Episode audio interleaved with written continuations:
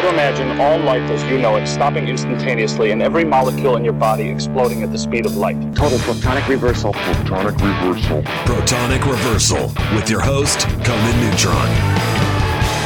Broadcasting from a secret underground lair in Milwaukee, Wisconsin. A gigantic middle finger to everything that is rotten about music, rock and roll, and corporate power. The thing is, though, if you don't laugh, you're going to go on a killing spree with sharpened nails. Confidence of a hero or a fool. I wasn't exactly certain which. Could not be more professional.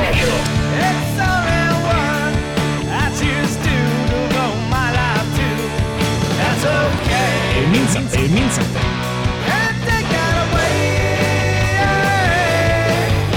You know, that's my take on it. What's yours? Protonic reversal. That's like a science thing, right? That's right, that's right, that's right. It is a science thing. It is a science place. It is a scientific fact. We are all up in your face. It is time for the one, the only protonic reversal. Welcome to it, welcome to it, welcome to it. Uh, tonight, returning guest, but returning after a length of time that's about been about the same amount of time between releases, I would say. Uh, Mr. Scott Evans of Kowloon Walled City, uh, Anti Sleep Audio, uh, fantastic engineering producer, et cetera, et cetera.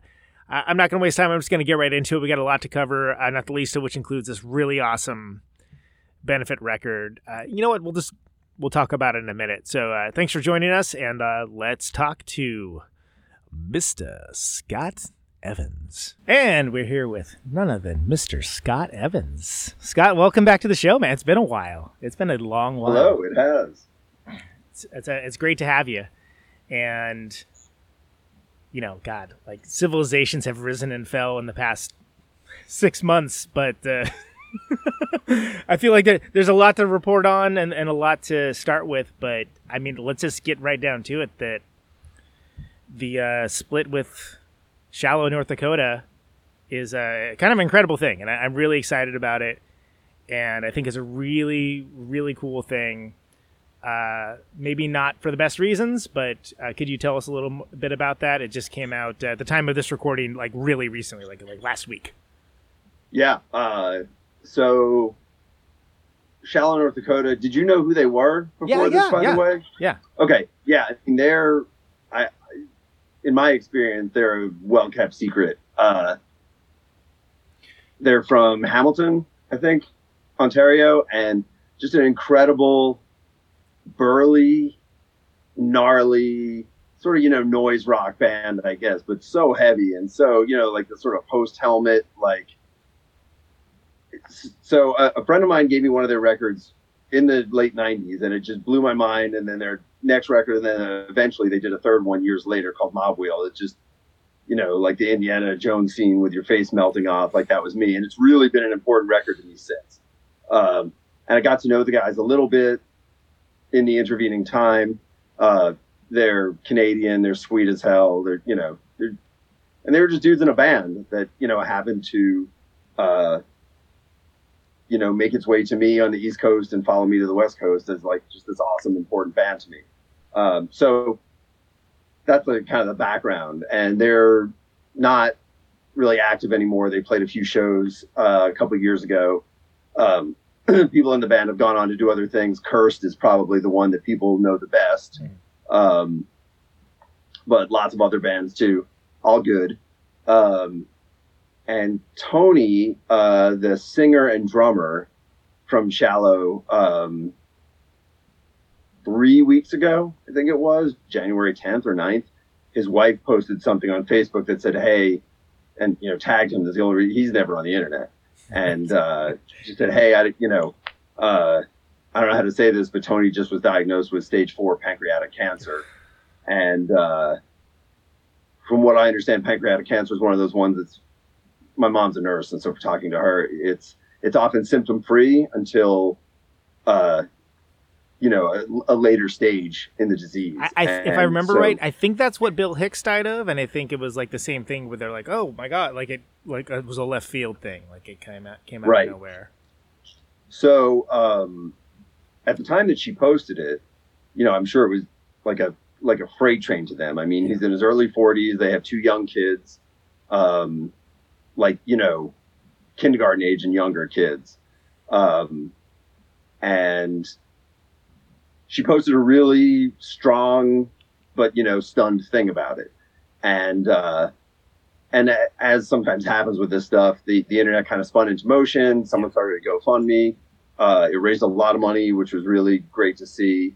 Um, and that day, you know, I, I mentioned it to our band, um, and Ian, our bass player, was said, "Hey, do we still have that Shallow North Dakota cover that we did years ago? And did you ever do vocals for it? And is there anything we could do with that?" And I was like, "We do still have it, and I did do vocals for it, but I don't know what we can do with it to make money. You know, like as you know, you know, if you're gonna seven inches don't make money, for instance, Yes. like they're like." I'll, I'll back know, that. yeah, I mean they're they're cool to release and they're great to own and all, but they're they're you have to sell them for so little that they're kind of a break even proposition. Yeah, if if that's your idea of a benefit, you better think of another idea because it's not gonna. yeah, yeah. So anyway, I, I mentioned to Biff, the bass player from Shallow, that we were thinking about doing something. And I said, "You guys don't happen to have any leftover tracks laying around, do you?" And he said, "You know what we do? We have a song left over from the Mob Wheel session that's never been released." And I was like, "Wait, what?" Like, first of all, why didn't I know this? You know, yeah, it's like, it's like this is like in inside intel that you would be like, hey, I would have reacted Yeah, differently like if I would have number one stalker American fan. I feel like I was entitled to this information. Yeah. Um, First of all, how dare and number you? two, would you? Yeah, and number two, would, would you guys be interested in doing a split? And he was like, "Yes, we would." Um, and then I don't know how I ended up talking to Jesse from Ken Mode, um, but we mentioned all this, and he said, "Could we get on this?" Yeah. because he he is the only person I know who is a fellow huge Shallow North North Dakota, super fan.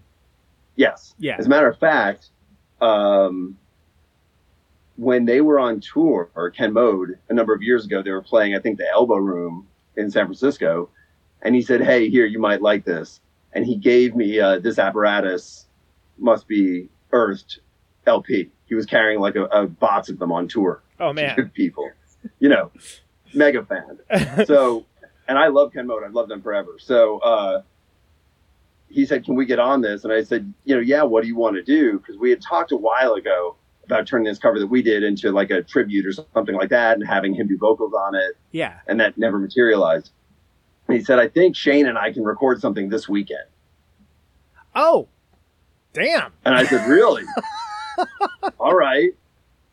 And sure as shit, they uh, That's ambitious. Okay. they're they're machines, dude. So Yeah. they, they threw together uh, covers of two shallow songs from different records and banged them out in a weekend. And he sent me a rough mix on Monday. He was like, uh, "How's this?" And it was fucking sick. Yeah. Uh, you know, just and we were off and running. Uh, so we got in touch with Sean Pearson, who is the guy who recorded Mob Wheel. Um, I've actually mixed a few records that he has engineered since, so we know each other. And uh, we got Sean Arsenian, who um, is in a band called the Great Sabatini. Yep. And he's got a new band called Cell Press. And those are both records that I mixed. So I, I've known Sean before that, but Got to he got to spend some Pearson. some quality time with that dude in Montreal. Quality, bro. Oh, okay, yeah. Um, also Canadian and polite, right? Yeah, yeah. Uh, but in gnarly band. Yeah, And exactly. also a killer artist. All the So gnarliness we comes were out in the music. be Yeah. yeah, yeah. Sean, would you be interested in doing artwork for this? And like the next day, he sends us the cover that it is, basically done.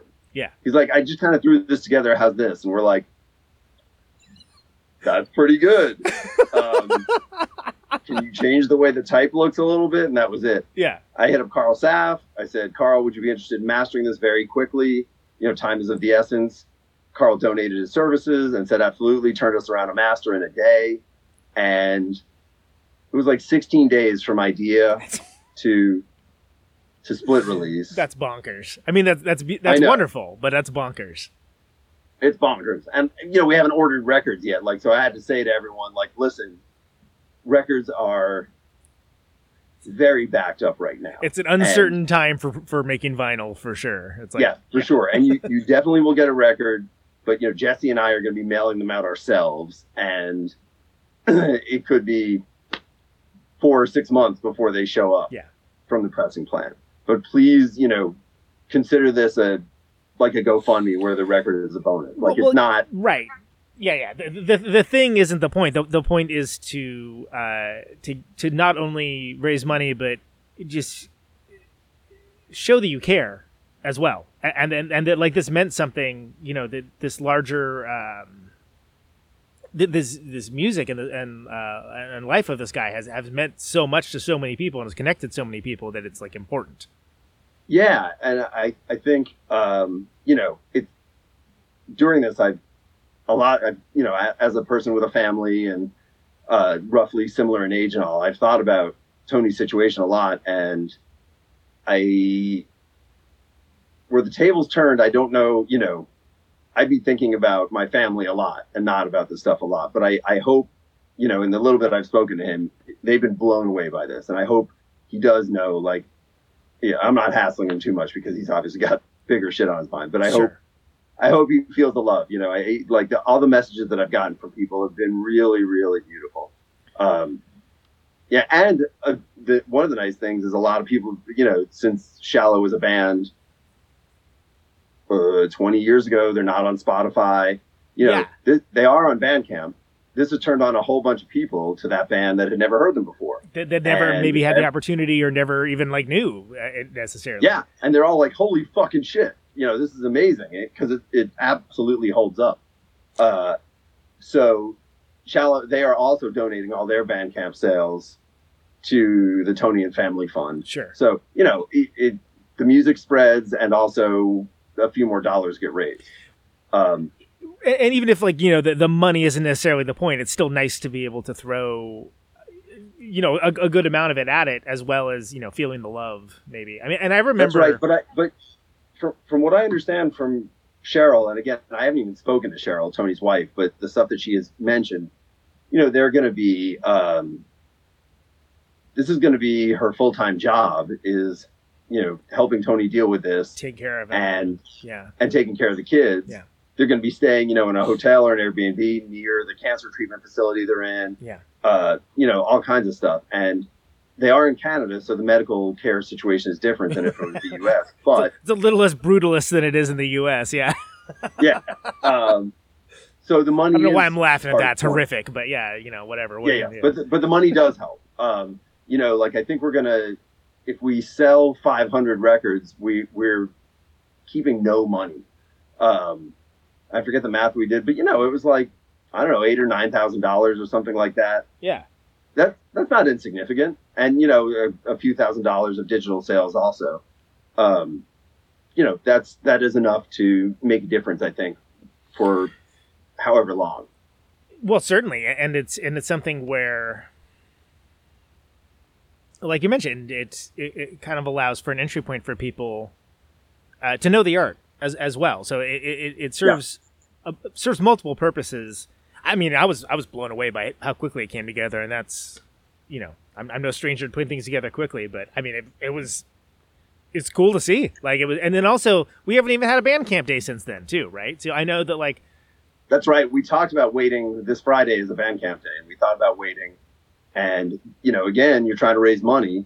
Like with our band, you know, we can kind of put art first a little bit. If it breaks even, great. But in this one particular case, it was like, man, we really like the the the bottom line really matters. Um, and we went back and forth about the Bandcamp day, and we were both we were all just so amped on getting this done so quickly that we decided to to release it. But yes, this is a Bandcamp Friday coming up, and if I think some people are saving their purchase for then, yeah and that's great too. Um, i mean I, I don't begrudge Bandcamp getting paid. You know, they're the only good streaming company, so the only one worth a damn.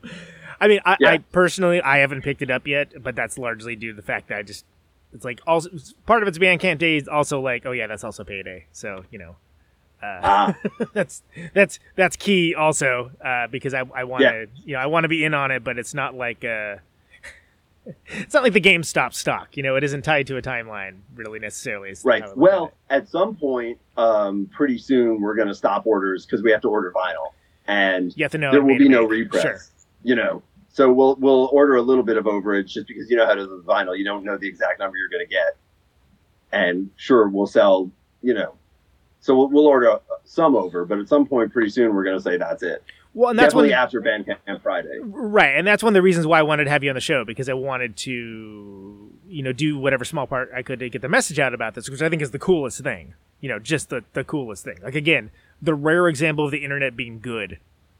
Yeah, yeah, it's great. It, it like, uh, I think what you said is exactly right. This is a really unfortunate circumstance, um, but it is nice to remember that like this sort of weird, you know, misfit group of people who make music that 300 people hear a year, you know, can still accomplish stuff together, and that really is pretty cool. I felt great to be able to get a couple of music friends like Carl and Sean, you know, involved and just see how quickly they could turn around, you know, really great work. And It, It- looks that- like something that had been planned for like months longer than than, than it was for sure. Like, and I mean, that's a compliment. or at least days longer, you know, like hours longer. Right? Like, yeah, yeah.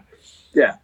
Well, and like I was thinking about it, I think like when I first heard of Shallow North Dakota, it was the old uh, Yahoo groups, uh, the International Noise Rock Underground, which is let's charitably say a while ago. Uh, The 1940s. Yeah. back in the 1940s, exactly. I think, uh, yeah, F- FDR was a fresh-faced young fellow, um, and uh, you know, it's one of those things where if unless you're someone that knows and is kind of like searching it out uh, for all the reasons you mentioned, just because they're, they're if you consider Spotify like a discovery mechanism rather than you know a music delivery system, I think that may be the better way to do it. But then I think about you know, I had a Alex Newport on not that long ago, and it's like, oh, there's like one Theory of Ruin EP on on my Right. Spotify, and like that's it. And I, you know, whatever. I own the CD, so I'm good. But it's like one of those things where it's like, oh wow, Are there any Fudge Tunnel records on Spotify? There might be. you know, They I- on ERA. there, Fudge Tunnel. There, there's, I think the records are there, and there's like a live show. Uh, Oh, okay. Yeah. So Fudge Tunnel was actually pretty well represented, but it, it's interesting to be just what is and isn't on these services, and how it, for a lot of people, it just doesn't exist if it isn't on these services now. Yeah. and I think it's interesting that Shallow North Dakota sort of fell a little bit into that category. Uh, but then also, you know, if you're if you are someone that knows to look on Bandcamp for something, then you can, hey, look, here's the stuff. Cool, that's awesome. But you have to be someone that knows to look for it, really. In that way. Yeah. Yeah, definitely. Um, and I think they are talking about getting their discography on Spotify. Jesse's been talking to them about that. Uh, Jesse is very. Do you know Jesse Yes. Matthewson? Yeah, yeah, Yeah. yeah. He's got a lot of energy. Yeah. yeah. You just got to kind of like, you know, he's like, hey, you know, we're happy to participate in this split. By the way, you know, have you considered this and this and this and that? I'm like, holy crap, Jesse. Yeah, yeah. Whoa, slow down, slow down, slow down. Yeah. Yeah, yeah, he's definitely a force of nature, and so uh, you know he's as a huge mega fan of uh, of Shallow North Dakota. I believe he's trying to nudge those guys to get their their stuff online so people can hear it, and they can make those sweet, sweet half cents. Yeah, I the beat dozen airs exactly. That's right. Well, and I think it's interesting too that uh, you had that song sitting around like for so long. I mean, that's like what ten years or something that you had that sitting around or something like those lines. Yeah, ten years. Yeah, which which I realize Kowloon sort of measures things in epochs. I know, so it's like okay, that's like That's right. Cretaceous It- era, right? Yeah, yeah. That to me feels like we recorded it last week. right. You know, what happened is um, thou asked us to be on a split 10 years ago, and we recorded two covers. Um, one that was a little ambitious, Mhm. Um, which was a low cover. And then we had like the safety one, which was like, let's do this, this like real swingy, gnarly rocker, which we know that we can do. Right down the line. Uh, sure. Yeah. Yeah, and will be fun to play. And and if the ambitious one falls on its face, we have something to fall back on and not blow it on the split.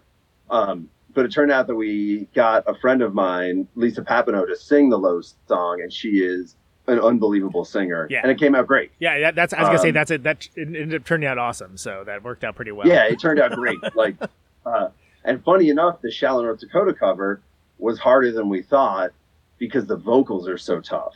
yeah, Tony, you you don't realize until you try and sing it. I guess unless you're Jesse, because he sounds amazing. But he's just like a. I mean, if you've ever seen the dude, he is a wall of a human, and he just he just sounds like that. He's so many like you know me lyrically. I'm usually pretty sparse, and no, that thing is like a swinging rock song full of words, and they are all all delivered, you know, full tilt. right, exactly. And uh, N- none none of them are like. out to be kind of hard to do yeah, and it's just been sitting around. Yeah, it's been sitting around for ten years, and you know, I just figured one of these days we'd release like the uh, the uh, what the anthology of dead ends kind of. yeah. The odds and you know, sods thing. record. Yeah, sure. Yeah, like here's all the crap that we never, you know, and that would be on it. But this turns out to be a great home, a great home for No, it. I mean- that's pretty cool. it's it's almost an ideal situation for for something like this, right? Because and, and to have something just ready, locked, and loaded is uh, fantastic. I mean, that's Yeah, well, I, I- we definitely could not have turned something around in a weekend like Ken Mode did. So yeah, not everyone can be Ken mode. Yeah. yeah. So, and the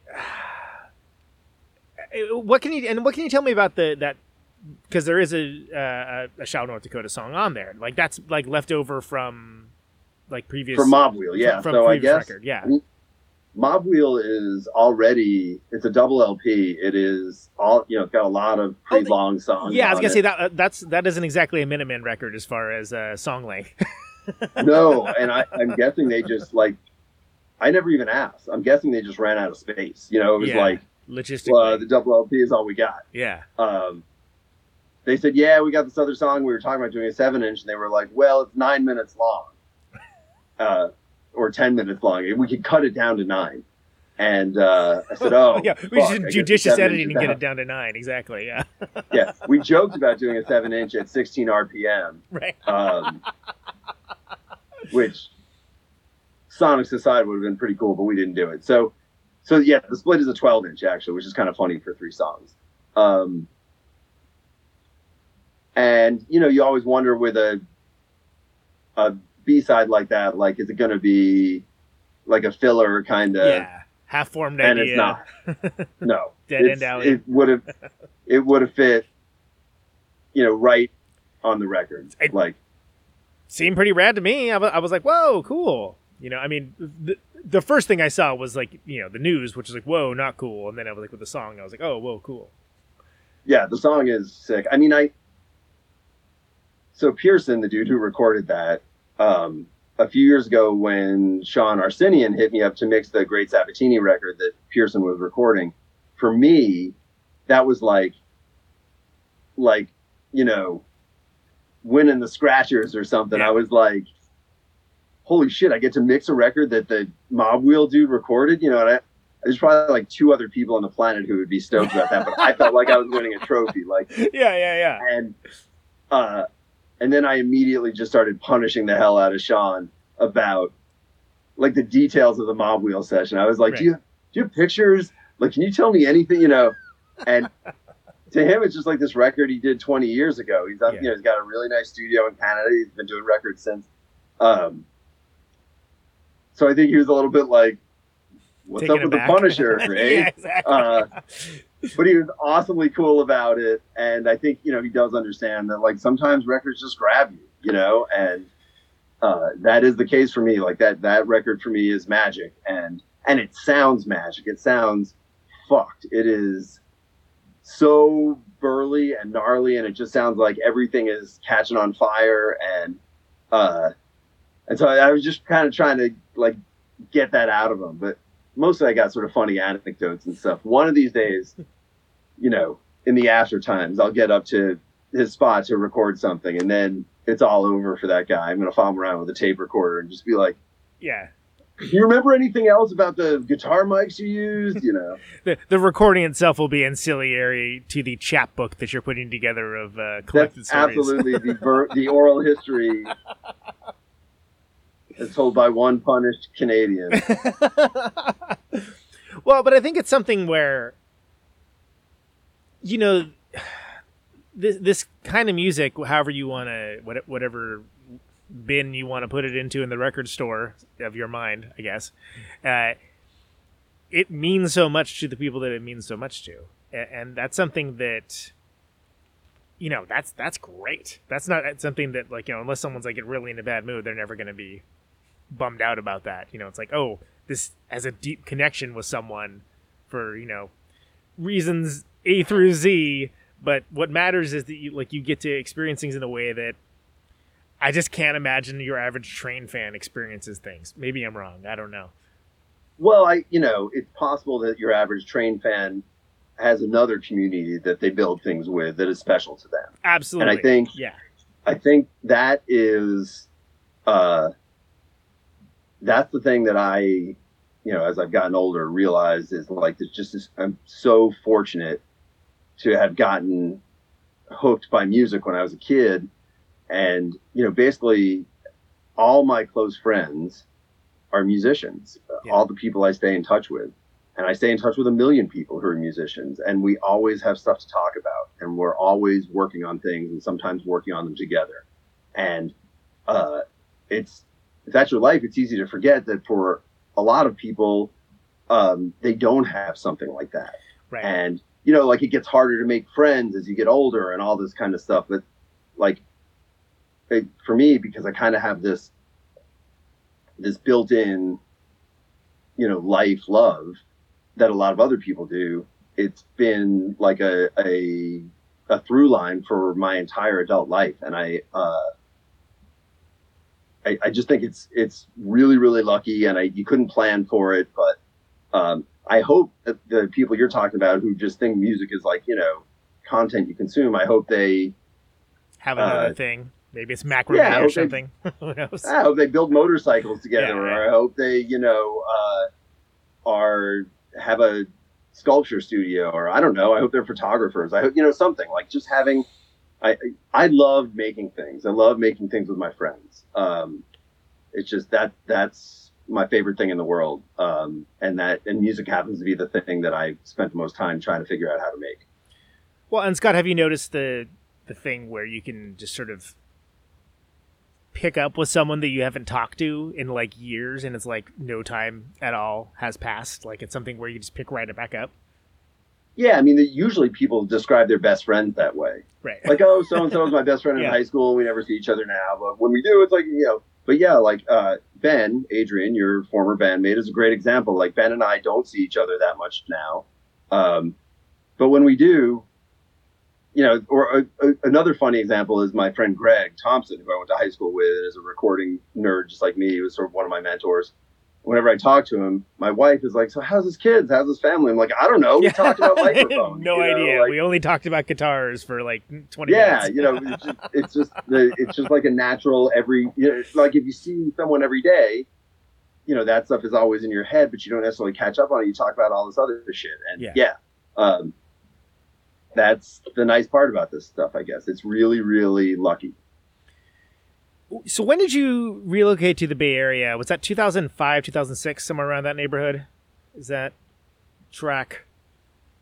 Yes. No, it was 2000. It was like, yeah, the beginning of 2005. Okay. And because you were you're an East Coast dude originally, right? Is that correct? I am. Yeah. Yeah. So what led you to relocate to the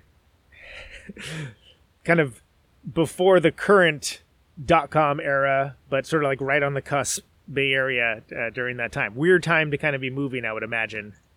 Yeah, it was two things. Um, well, it was one thing. Basically, what happened was my son was born in September of the year before.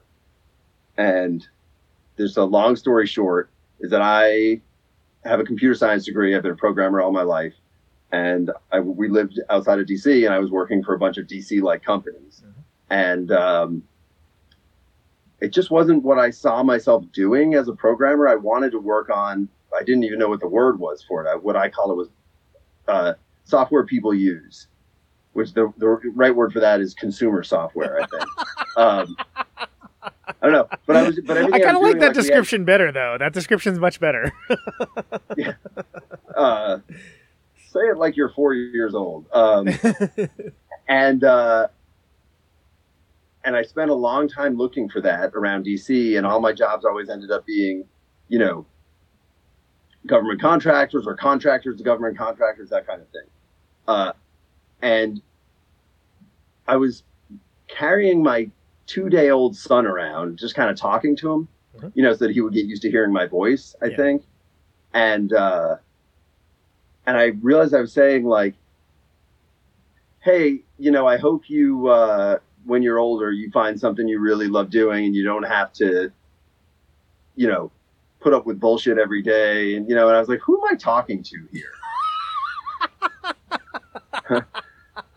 and I basically wanted to move to San Francisco for I don't know years because that because I'd visited once or twice and it just immediately grabbed me as this amazing place. Yeah. And uh, and also because I thought I could get you know cooler jobs there. It, it was And, like uh, the place for that kind of thing, you know. So Yeah, you know, dot com shit aside, like it Yeah. just seemed like that was where interesting technology happened. Um, so, and certainly where consumer stuff happened. So I said to Brady, I was like, hey, what if we moved to San Francisco? You know, literally, our- our son was like four days old or something. And uh, right. Brady is always down for like a stupid adventure. Like that's her sweet spot. Like I'm a very conservative sort of, you know, like measure 10 times and cut once kind of person. And Yeah. she's totally like ready, fire, aim. And, uh, so she was like, fuck yeah, let's go. And we did it. We, we, three months later with our three month old, we had moved to San Francisco and I found a job. And, uh, we got a little bit settled and I started looking for bands to join. And I met Ben via Craigslist. Yep. Uh, tried jamming with him once or twice and it didn't really work out, but we hit it off. I met Ian Miller via Craigslist. Um, and we tried jamming once or twice and it didn't really work out. I met Phil Becker, who was in Triclops a little bit after that. And we tried jamming. It much work out, but we got along. Yeah. Yep. Uh, and those people are my best friends now. And, uh, you know, and I did find jobs writing software that people use. Uh, so really like that move, I got to thank my son for that. It was out of character for me and the, just the best thing we've ever done with our life. Yeah, you yeah. know, just, uh, you know, musically and job wise. And I think for Brady too, job wise, uh, I, I just can't imagine what it would be like if, when I go back and visit DC. You know, if we still live there, it's just it, it just was not the place for us. Well, it seemed like you had, however, you know, articulating it to the child or not, you, you had a vision built up in your head, whether you realize it or not, and you were able to a- a- achieve that uh, just by kind of knowing what was lacking. uh, That's an interesting. I, I, I yeah, I don't know. I think I uh, I just circle things a lot before I do them, and uh, to a fault, I think. And you know, they say that having a child is like one of those. It's like it's like losing a parent, or uh, I don't know. This the short list of things are these huge shocks to your system, getting a divorce, that kind of thing. Like they, it's a more positive one than the ones I just listed, but they're often the kind of thing that it upends your world. to make like a dramatic life change. yeah, yeah. You know, like someone gets divorced and all of a sudden they lose 80 pounds and, you know, like whatever, like that kind of thing. And I think the, the shock to the system of him being born, uh, was what my brain needed to be like, this doesn't need to be this way. Right. So then, how do you end up? So originally, you, you played with Ian, and you said it didn't really work out. I, you know, I, re- I actually remember the Kowloon Walled City origin story, but for the listeners, could you please uh, sort of articulate how it all came to pass, how you came to pl- start playing in the Tenderloin, just those early days for Kowloon? I think that was, I mean, the, that almost was the origin story. Like Ian and I tried jamming a two bass thing. And I think we actually jammed once with Phil Becker. Um, and Phil was like, that sucked. And, uh, and I was like, yeah, that wasn't great. And I think then I met Jeff Fagundes via Craigslist also. We jammed once or twice with me playing bass and him playing. We were like talking about maybe doing like a big business kind of thing or, you know, Godhead Um, Silo, whatever. Yeah, yeah, yeah. yeah, just like a, you know, I don't know. But then my wife got pregnant um, with our second son, and I kind of disappeared for a while, and spent I guess some time playing guitar during that downtime, and then hooked back up with Jeff, and st- I had started recording bands just a little bit, and uh, I recorded. You remember this band Lord Godbird? Oh wow. It's okay to say no. No, no, no. I, I remember. I, re- I remember being blown away by the name more than anything else. I was like, Yeah. wow, that's some name. Yeah. So that band, I recorded them in their practice space, and it was like their going away EP because someone was moving, or I don't remember what, but they were breaking up. Yeah. And in that band was Jason Pace and Ian. And uh, I was like, hey, I'm trying to get this heavy thing going with this guy, Jeff. Would you guys be interested? And the, you know, they said, sure, we'll try it. And they came down and we had a couple songs written. And I said, the, the influences are Godflesh and Unsane and Shallow North Dakota. Um, and I'm sure you can find some interview 12 years ago where I said exactly that. It was always true. Um, That's the best And thing about telling worked the truth. You don't have to remember it. yeah, yeah. Uh, and it just it like it worked out pretty great from the get. And uh, yeah, we spent a long time practicing in uh, in at Turk and Taylor in the Tenderloin, and we recorded a couple records there. That's where we did the Turk Street EP, and that's where we did Gambling on the Richter Scale, and it's also where we did these. I think the songs for this split were the last thing we recorded there. We did another split with Fight Amp a little bit Oh, right. later Yeah, yeah, yeah. and uh, Ladder Devils that we recorded at Shark Bite, and that was one of the first things I did at Shark Bite, and that was sort of like um, a im- important moment for me where I was like, you know what, this is I should be doing this more. Th- This being recording in good studios because it was really right. better. because well because there's I and I and I'm glad you brought that up because I wanted to talk about the difference between you know you can make a lot of a lot of interesting and cool recordings like in, in a glorified practice space situation for sure. But you don't have the resources that you have for uh for a larger studio and it kind of takes away takes some crayons out of the crayon box almost so to speak is how I would characterize it. Maybe you disagree. I was gonna start talking, but then I realized that you might be getting to a question before it. no Is there a no question or should I just talk? Well, well, no, no, this so this is probably doing I do. This is probably doing the videos. I saw you react to that, and I was like, oh, oh, oh. But uh, Yeah, yeah. so what would you say were the things that you kind of found that you're like, yeah, this is the thing that I've been missing. You know, recording the practice space versus uh, doing it in uh, a big studio. Was it like drums? Was it like was there anything specific? Was it just an overall feel? I think there were two things. One is, yeah, the drums, you know, it's just easier to make drums sound big and good.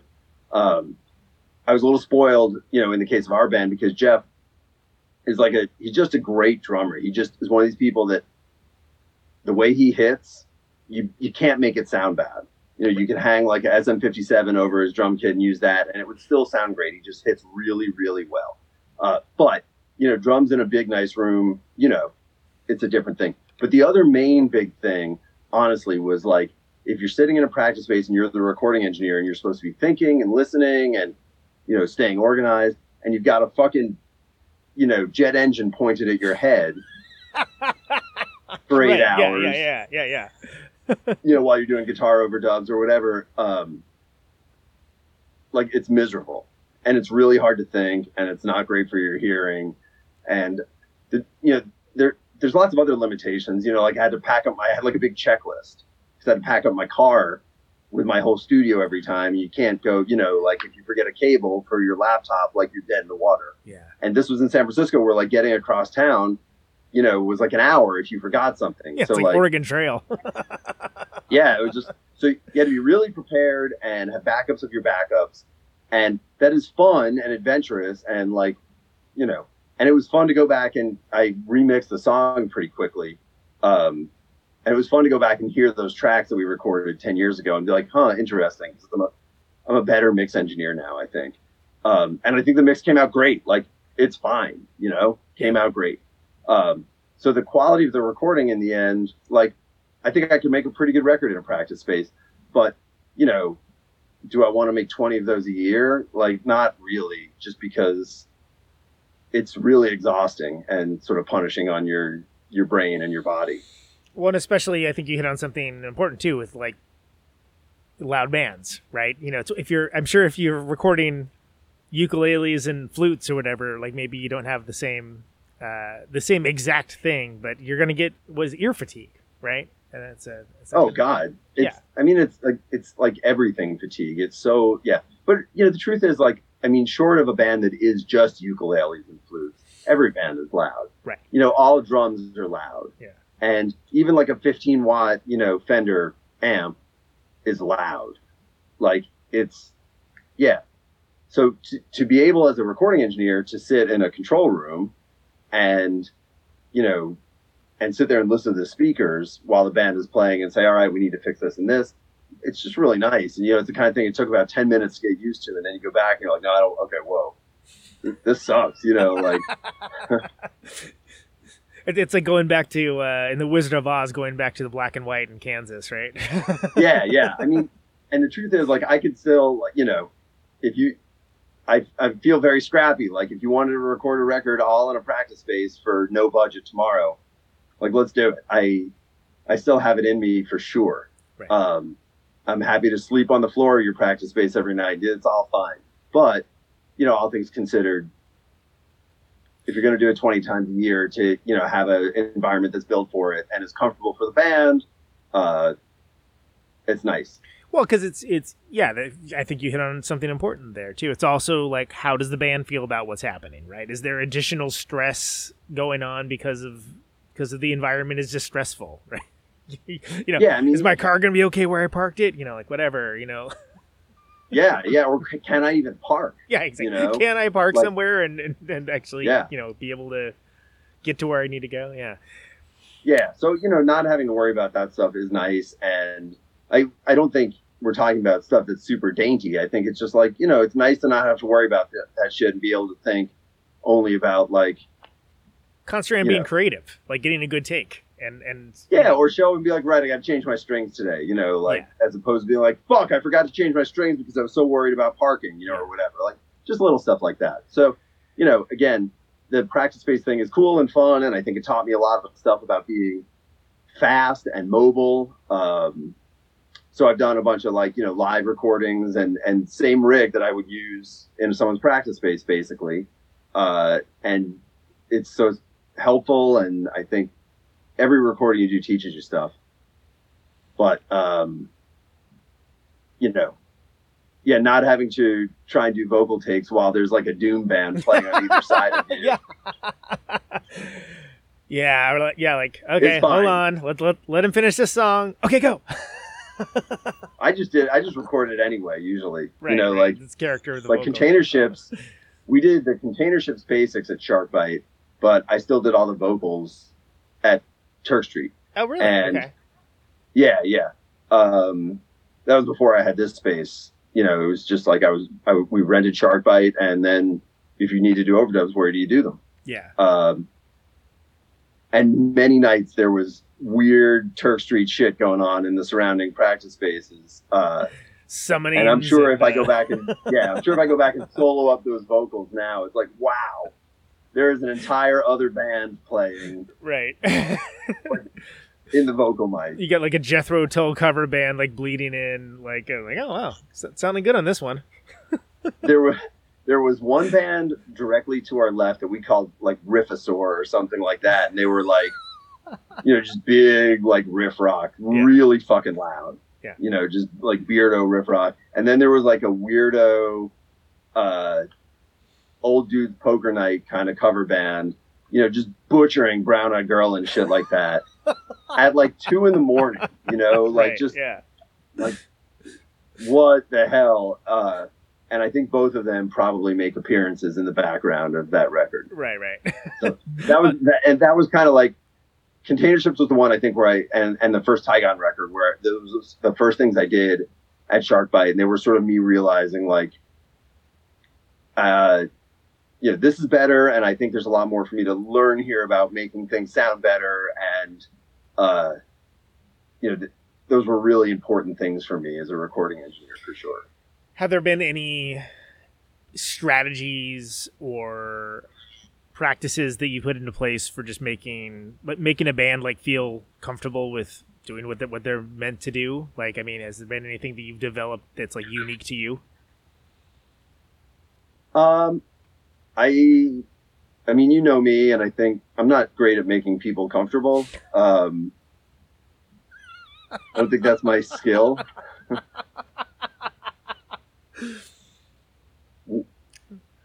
um, that's awkward. Um, No, but I mean, like I you think know, the answer is no. You know, I mean, like, I, you know, I am a dude who plays in bands, and uh, and I think hopefully I am now technically competent enough that there's, you know, the the the technical stuff should be fairly transparent, you know, to a band. Like, I can get sounds ready while you guys are playing, and just getting comfortable in the room. Right. I can, you know, we'll be like, hey, we're ready to record. And everyone's like, oh, really? You know, like, so I've had a lot of bands say after sessions, like, wow, that was the least painful session I've really ever done. And, and that's like, that's the, the greatest thing possible to hear. You know, the record I, you know, may or may not sound, you know, the greatest ever or whatever, but for a band to walk out and say that, yeah, that's you know, great. I think I would take that over like someone whose record came out sounding amazing. They were like, he fucking made me cry, you know, and I still, I'm still mad about it. right. Um, but, but there's no specific strategy for that, I think, other than, you know, being on the band side and not, I, I, I know some engineers who have developed like a, um, it's me against the band Mm. sort of attitude. Mm, mm. like the band is just out to subvert the process. And uh, i've never thought about it that way. I've always thought we're in this together.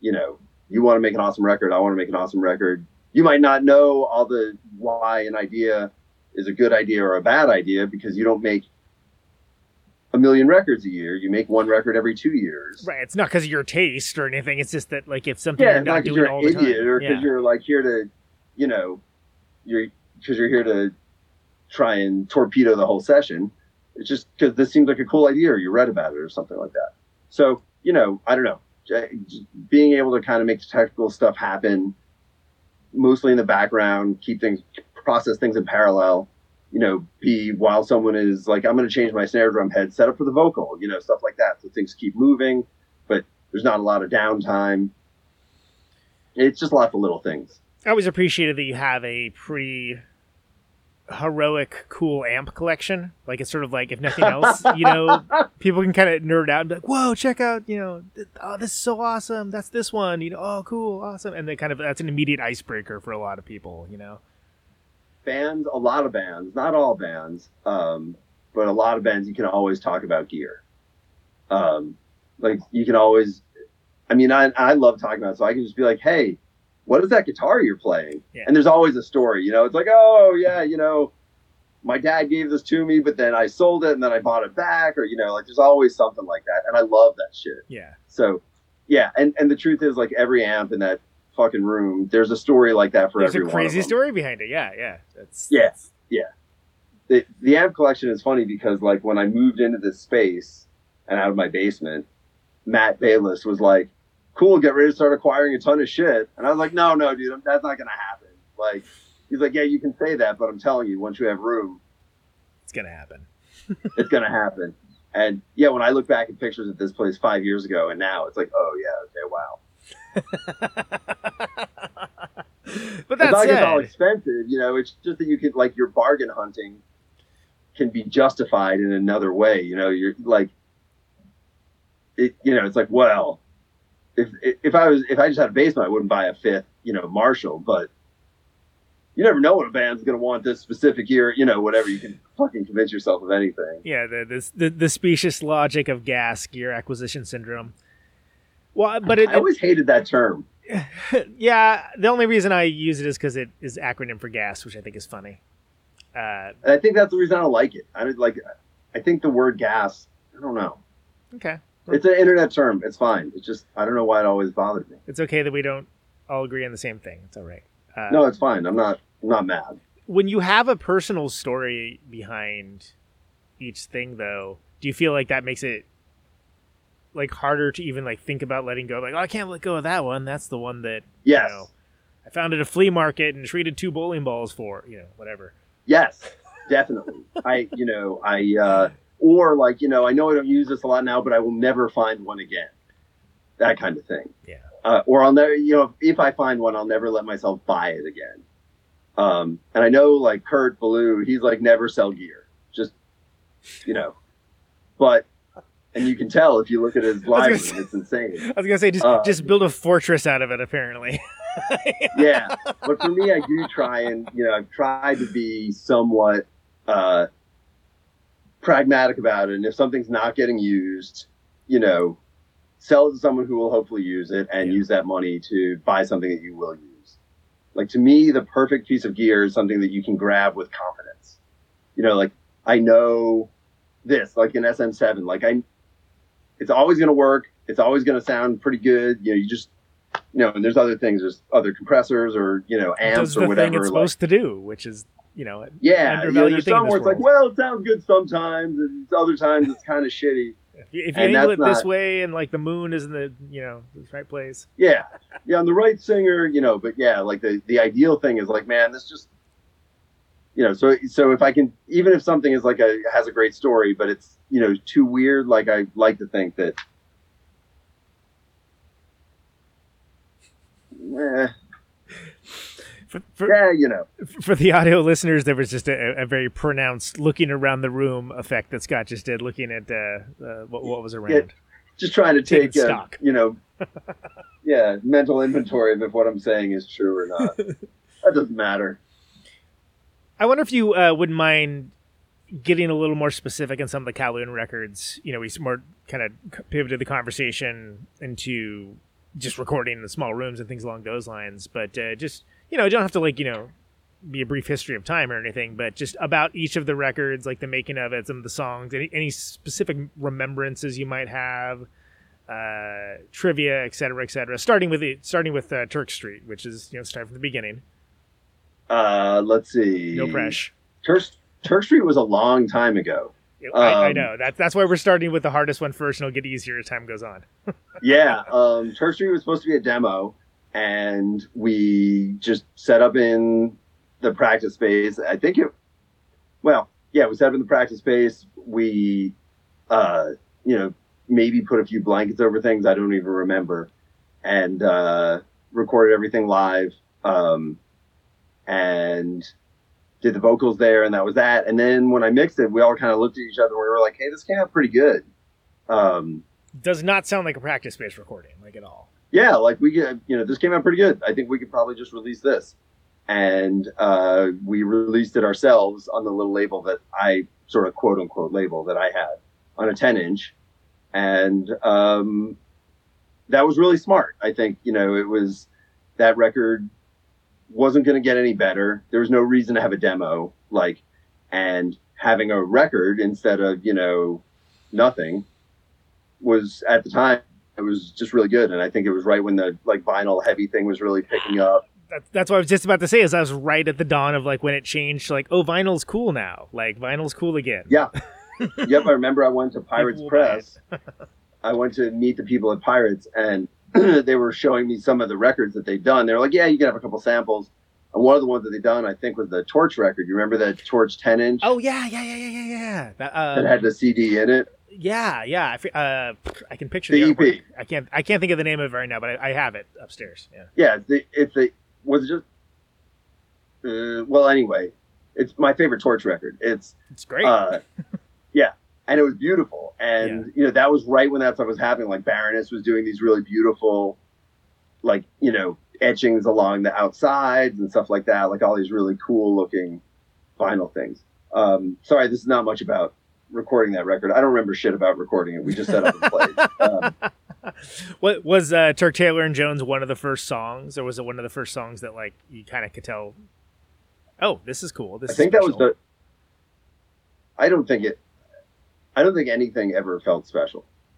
Um, it just felt like you know doing the work. people playing music. Yeah. Um, but I think that was the first song that we wrote, and it was probably the first song that we recorded. Also, um, there might have been one other that we wrote before that.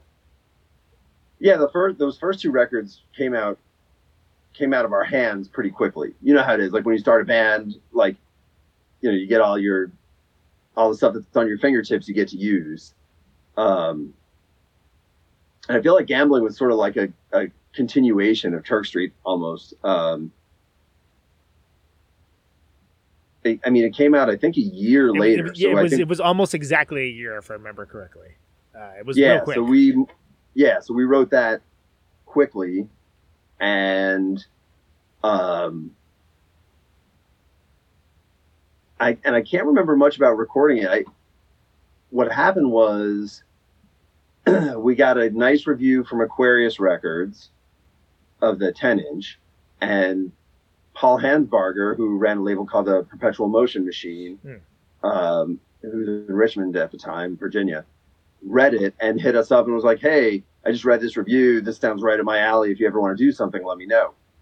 And so I, you know, my plan was always release everything ourselves, but I think Andy Aquarius Andy was like, "Dude, labels are fine. Don't don't you know? It's okay." Uh, so we talked to Paul, and in the end, he put out Gambling, and that was great. Um, but I don't remember much about recording it, honestly. I think it was it was the same kind of deal. The th- one thing I do remember it was. Did you ever? You were never in our space in Turk Street, were you? yeah, uh, I don't remember why, but I, I was. Why was I, I think there? most of the Bay Area was at some point or another. Probably it was it, Buying or selling an amp or something? I don't know. I, don't, I, I was there for some Oh, reason okay, because yeah. I remember being like, "Oh," when I realized that Turk Taylor and Jones was like, "Oh, that's oh, it's here."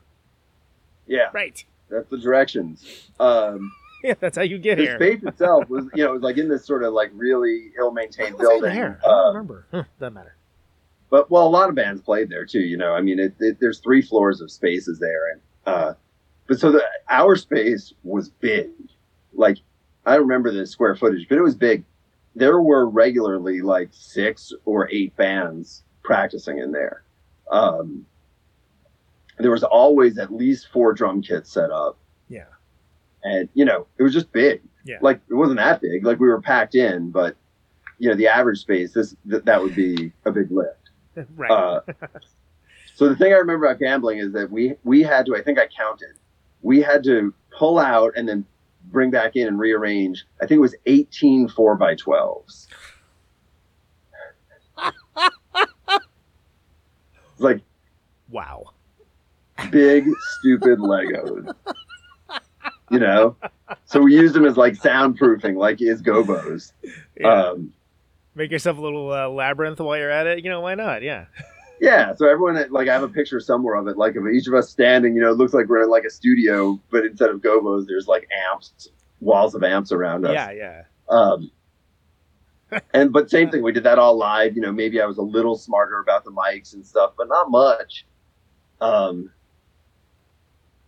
and banged out the vocals pretty fast with poor Jason like sitting next to me, you know, coaching me a little bit because I basically barely sang and barely played guitar at that point. Um,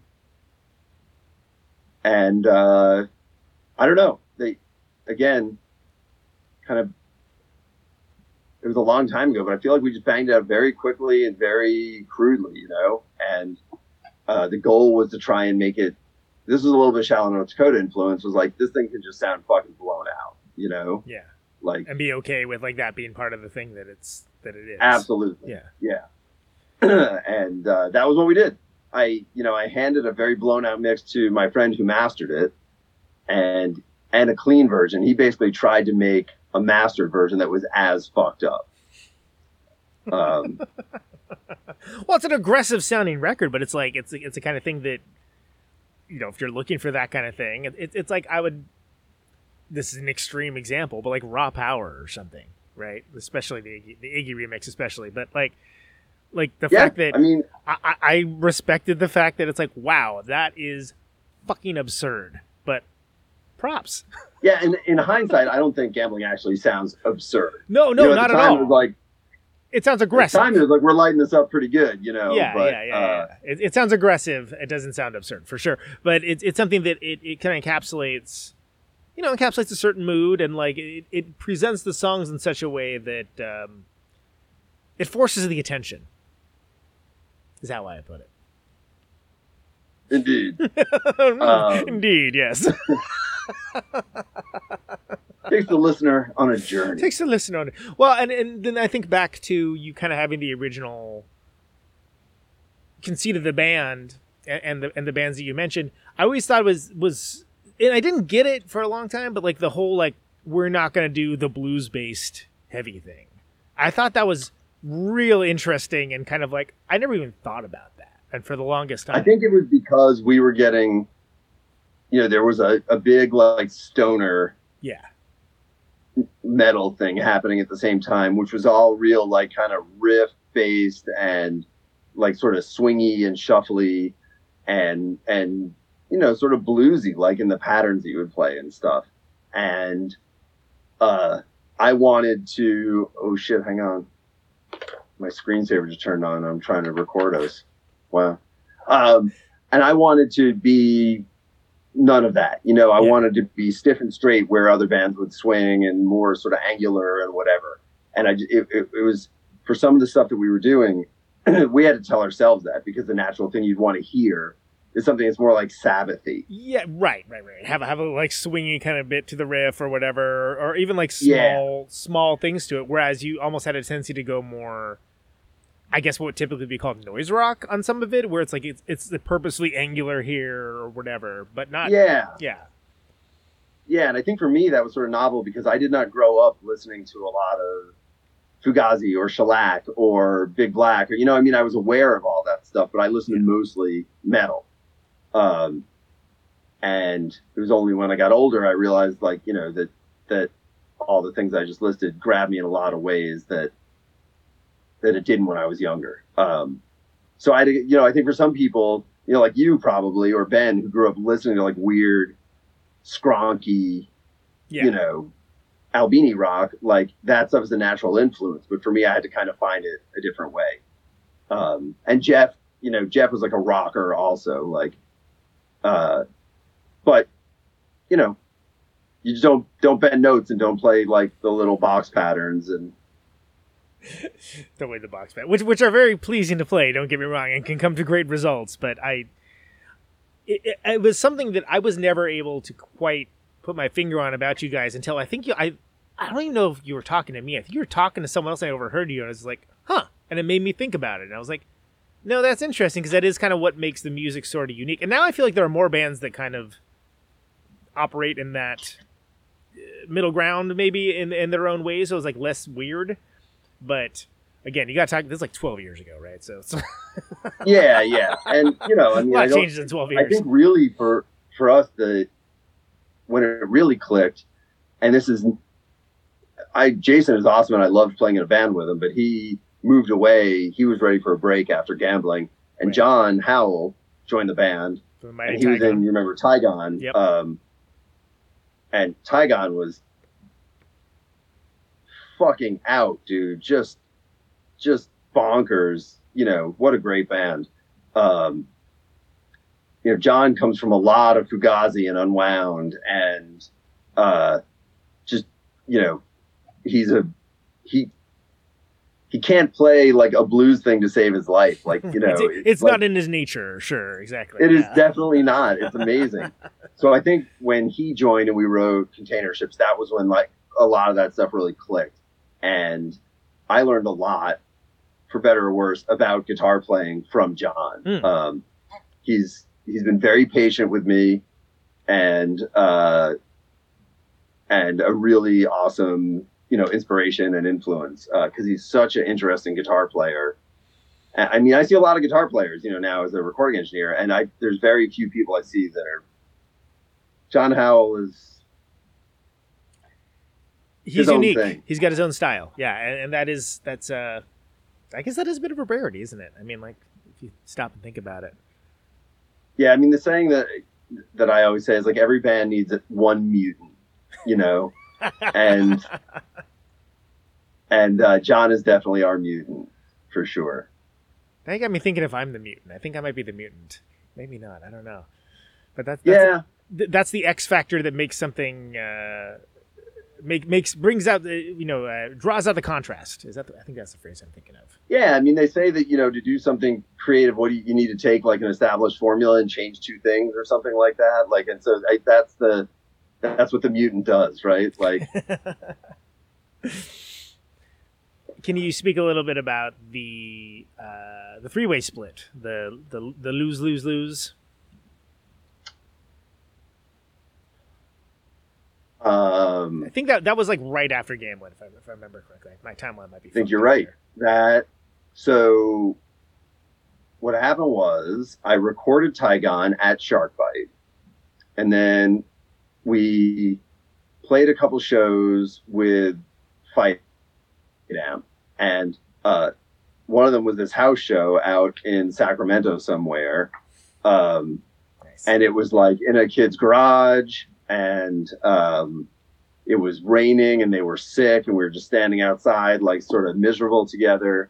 Um, but they played great. We played fine. People bought records. Like it was a cool, fun, positive experience, even though it was like, wow, we were standing here getting rained on in the mud together. We just got along great with those guys. well, that's bonding in a way too, you know. Yeah, yeah. So they asked us to do a split with them and this band Ladder Devils that was also from Philly. And I had already recorded Tygon and Shark Bite, and I was like, if I'm remembering the timing right, and or maybe this was before Tygon. No, well, I don't know, one of the two. But the, the plan was to um, to record these songs at Shark Bite. So we kind of knew that, and we wrote songs that had a little more space in them, and said, you know, like, hey, I think these will sound good in a bigger room. Um, and we tracked in like one day. You know, Ryan helped me out, Shark Bite Ryan. Um, and I think we did the vocals there too, and then I mixed it at home. Uh, and and to me, those songs could just about be on container ships. Like they kind of represent, you know, the bridge between those two records to me. that's one of the reasons why I wanted to talk about it because I feel like if if someone were just to know those two records, like, oh wait, this is this is the connective tissue. Yeah. it's, it's this one For sure. It's these two songs. also that one ladder devil song that's on there is mwah, it is uh they they did i don't remember how many records they did but that to me that what is it called? It's the one that's in seven. It is such a good song. Just incredible hook. Like That's the yeah, that's, kind the one on the split that I should be huge. Like th- that's the only one in the split uh, that I'm, I'm like I still don't know that much about those guys. Like I, I other than yeah they, i mean so. they they they barely toured um and but they were in um shit oh my god i'm gonna forget it. Don't make me google this. They were in a really gnarly like mathy you know not quite botch but you know like like that kind of yeah what was it what was the name of that band? God damn it. I'm so bad at name dropping but they they, they had done a thing before that when it comes to me i'll text you and you'll be like oh i've heard this. Um, yeah, yeah, yeah, yeah, and and also it's sometimes it's nice to leave something for listeners. Let us know. What was it that oh yeah that's homework. Um, but yeah i think ladder devils was like their grown-up band a little bit. Um, so yeah that that split brutal panda put out and that's how we met them. Yeah. and then they were they ended up putting out container ships. And that's been sold out you know and out of print forever. And i wish they would repress it but we can't seem to talk them into it. So. Yeah, that's uh, and that's a, you know, that's a record that you know it kind of seems like there's you know some people everyone has their their favorites for what you guys have done, but for me that's the one that's I was like oh. Yeah, this is cool, and one of the reasons why is because I feel like like the sort of the space that you guys added on some of the stuff kind of just allowed you allowed you more room to kind of do some more interesting stuff. Not that that wasn't happening before, but like when you had like the the sort of tightly compacted early stuff, like to see it kind of think about even like you know, like the title track, right? Like that it's like you know it's like man that one goes for a while. yeah i mean i think that was that was that split was like the unlock for us for that to figure out that we could we could do that kind of thing and you know maybe i could sing a little differently which was important because uh i was having all kinds of throat problems um yeah. I mean, sh- shocking exactly no one. Uh, yeah no when i hear that stuff now i'm like jesus christ it, it's the thought occurred to me when I would, would see would see you guys play back then, like, wow, he's gonna be destroying his throat if he continues singing that way. But you know, look at Hetfield, like he did it for like forever, you know, and like it's Yeah, I mean, you know, you, I, uh, my favorite example is Neurosis. Like yes, those guys do not warm up. You know, blows my mind. Yeah, like it's like wow, they just and they and their shows are you know Diving two right hours, two and a half Yeah. hours long. They can just do that. Their technique, you know, is spot on. And mine never was. Uh, you know, mine was always terrible. And you were right. I was absolutely fucking wrecking my throat. yeah. Um, Like literally, So, like yeah, do damage to yourself, like long term damage if you continue doing that for forever. You know, Yeah, no, I mean, I did. I I ended up at you know the UCSF Voice and Swallowing Center, and you know having scopes down my throat and all kinds of stuff. Um, like how do you describe? So how do you describe in that situation, like why why you're there? Like did, just like oh, I sing in a I sing in a band. It's, Yeah. it's pretty aggressive. yeah, the the first, well, the people each time the, the people that I've seen were either vocalists themselves. Really? Or- oh, cool. All right. Yes, well, the first woman who I saw was like an opera singer and coach. You know, very much, and she was, I think, horrified by me. Um, you know, Yeah. I'm sure. Like- because she had spent her whole lifetime really learning to like control her, the voice as an instrument yeah. you know someone like me who has I have very little control over that and it's you know especially at that time she just like you know Yeah, Did not doing get like it. the But- shotgun full of buckshot approach, yeah right? she's just like what do you mean you can't you know this and i was like i don't know i can't do that like Yeah.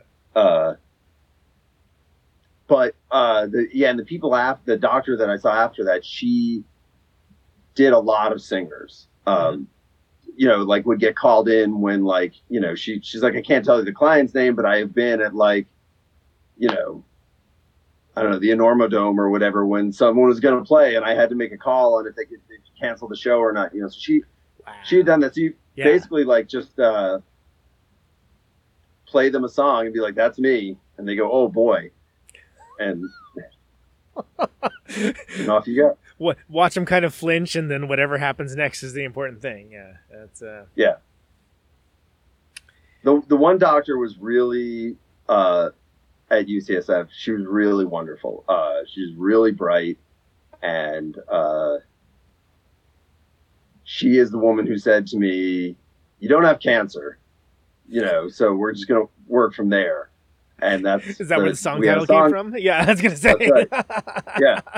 Um, and I, I, you know, when we finished that record, I went back and I gave her that CD. I was like, "Hey, here, you know, you said this," and I think she appreciated that. That's awesome.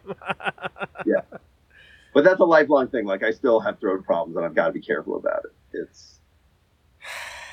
It's not great. it's real, man. That's real. Yeah. Uh, so then, oh uh, wait, I'm forgetting. There's uh, the split seven inch too. Um, that was uh right before that, right? Is that right? Is that uh before container ships? No, it's right after it. I'm wrong. Which we did a few. There was one, the one that we did with Thou, which we mentioned, Th- That they uh, the the one you didn't mention. Uh, um, and there's one we did with Batillus. but yes, I was gonna say B B B band. Yes. Um, who we toured with, we did a couple weeks on the East Coast with. Um, they became, you know, good friends. And they were a really rad band. Like when we started touring with them, I thought they were just like one of the sort of current crop of like loud, you know, wall of amp doom bands. Yeah. Um, and after seeing them every night for two weeks, I realized they were way more interesting than that. There's some Um, depth to it. There was some. Uh, Yes. Something there. So some there there. yes. Um, you know, instrumentally, they were mostly a three piece. There was only one guitar player. Uh, he was a really interesting, weird guitar player. Um, he was definitely their mutant. And, you know, the drum parts were intentionally really stripped down and thoughtful and, and the songs were really hooky. And so anyway, much better band than I originally realized. Um, and we wanted to do a split with them and they were on tour out here i think and we recorded they wanted to do a godflesh song no they wanted to do a ministry song sorry um, and that's right. We were playing this Godflesh cover with them on tour. Oh, okay, cool. All right, so like, like kind of a man Yeah. jam sort of situation.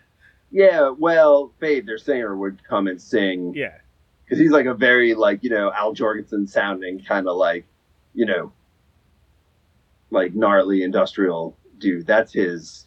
That you know he brought he brought like he made them like he was like an industrial vocalist in this Doom band, which was also part of their weird trip. Yeah. Um, so he was the perfect vocalist to sing this Godflesh thing, and so we decided to. They would do this ministry song, and I would sing it. so you so you switch the vocal. Okay, that makes sense now. Okay, gotcha. Cool. Yeah. It was like, what was it, was lava? all Right, I think is the because I mean, I'm not gonna front. I used to like Ministry quite a lot, like back in the day. You know. I dude, I the record before you know the in case you didn't feel like showing up Fucking the live one. yeah. Fucking a, dude. Yeah, I don't, like I don't care what anyone who lives in Chicago says. That shit's awesome. I- I'm endlessly thankful to Rey Washam for uh, telling some great stories while being just the most stand up. I absolutely will not talk trash, dude, ever, and like, but leaving just enough room in the stories. The yeah, you know what's up there. dude, I'm sure. Yeah. um, But anyway, and- lava. and It was, interesting to, it was interesting to me that they wanted to cover a song off Filth Pig because to me that that is not canon ministry. You know? like, it, like but those guys are younger than me, and Right. their you know their sense of canon might be a little different. Um, and Filth Pig is a rad record. Like it is crazy sounding, and the songs are crazy, and but it was just I don't know. It was like I like that song, another song, and the Bob Dylan cover. Those those are the three songs. I not really the Bob. Dylan cover. But I haven't listened to it in forever. I own that on. I think I own, I worked at Tower when that came out, and I think I have it on cassette somewhere still.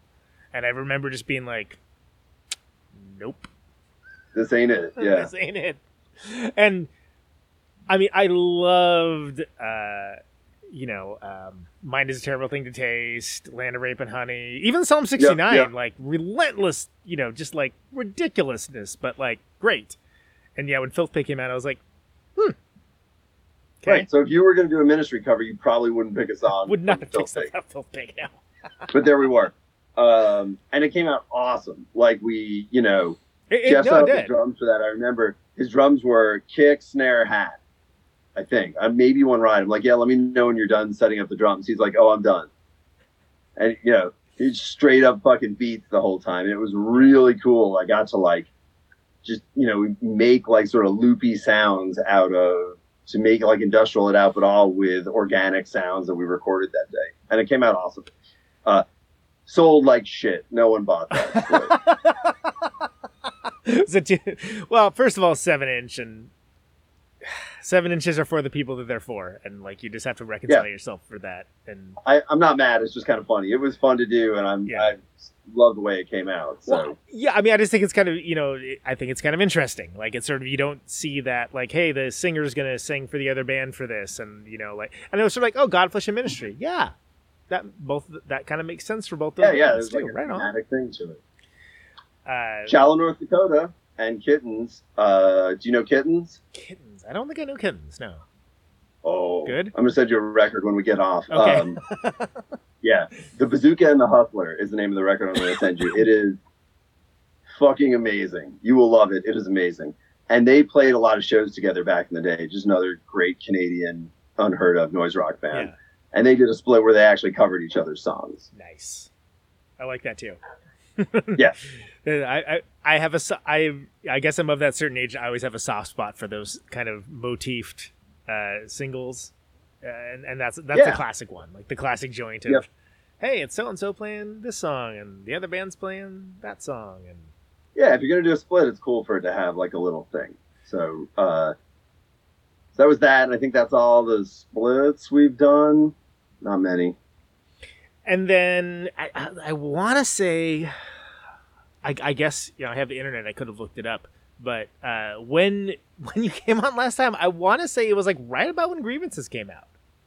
Like it was like like maybe sh- like the like shortly after it. Like it was still pretty new, if I remember correctly. Oh wow, yeah, that's possible. I mean, it it was was, a while it was we're talking Yeah. a while ago. I mean, this show shocks me how long I've been doing this, especially uh, you know considering I still have technical problems, but Well.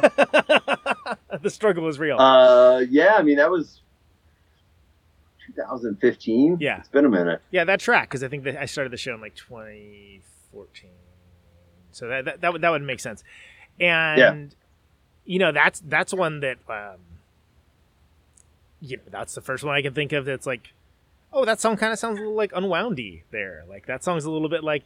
You know, and, and not in a way that's like a rip off or like, oh, they're doing a, a thing there. Just in a way that like the, the sound had sort of moved in a certain direction and the space had opened up in certain ways to do those sorts of things. I mean, was that? Can you tell us about uh, recording that record?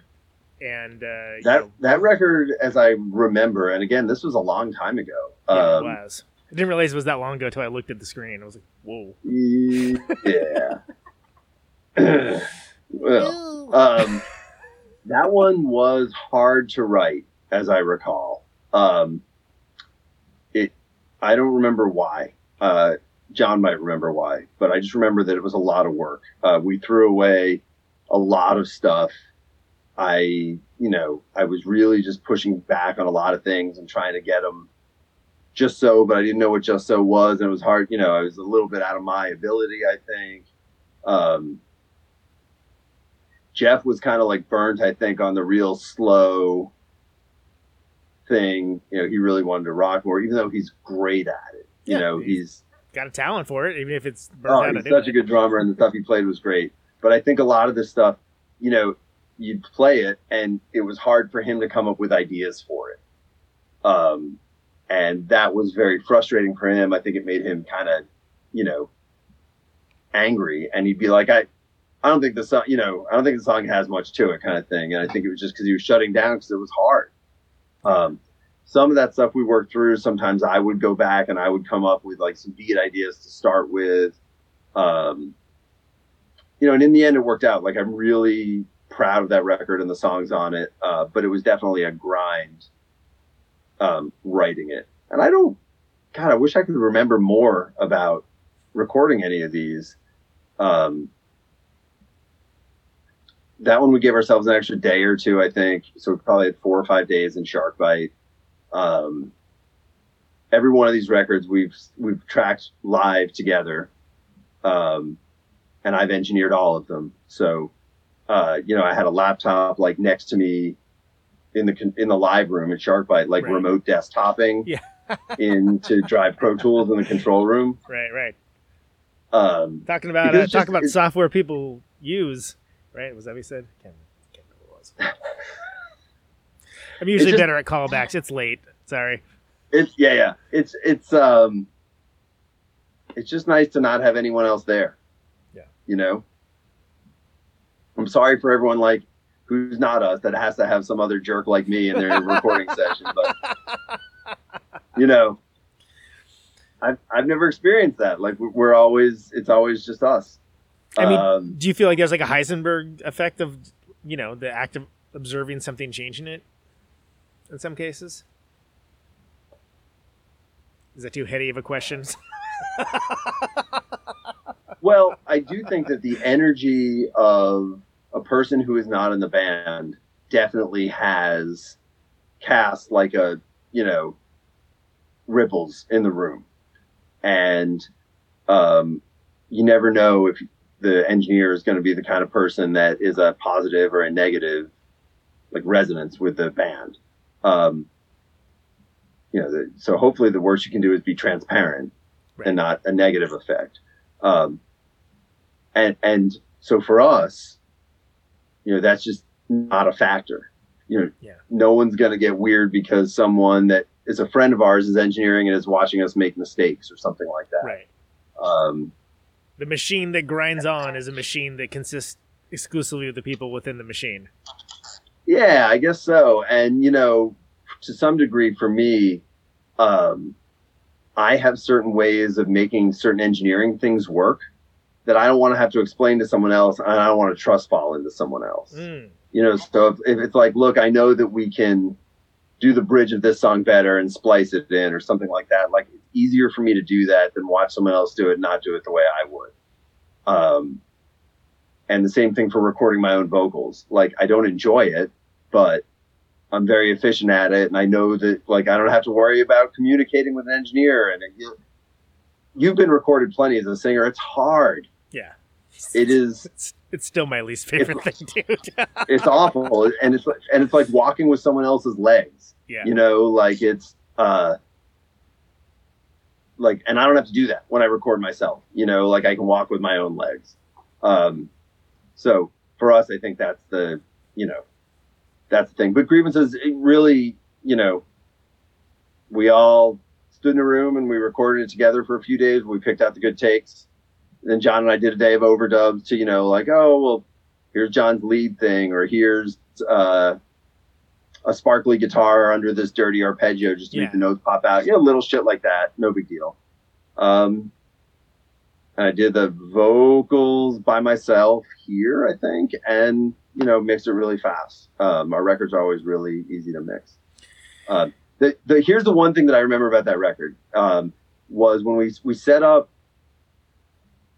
for um, like guitar overdub day, and so I put like a bunch of I like to put like a you know five or six amps or whatever in the live room and have them all plugged up and ready to go. And then it's easy to be like, does this sound the way we want? Nah, how about this? You know, there's a mic on each, and you, it's just real easy to Just move it, move it, move between the uh, the different sounds. yeah. You know, there's no more. Go, there's no like, hold on, let's get another Uh, amp. grab the park. I think there's a speaker cable over there. Yeah. right? Yeah, there's none of that. Like you, you, you you take the hit up front, Yeah. and then you like have you know a little wall of amps set up. So we did that. You know, it's a little bit of slow motion while you're doing that shit, and um,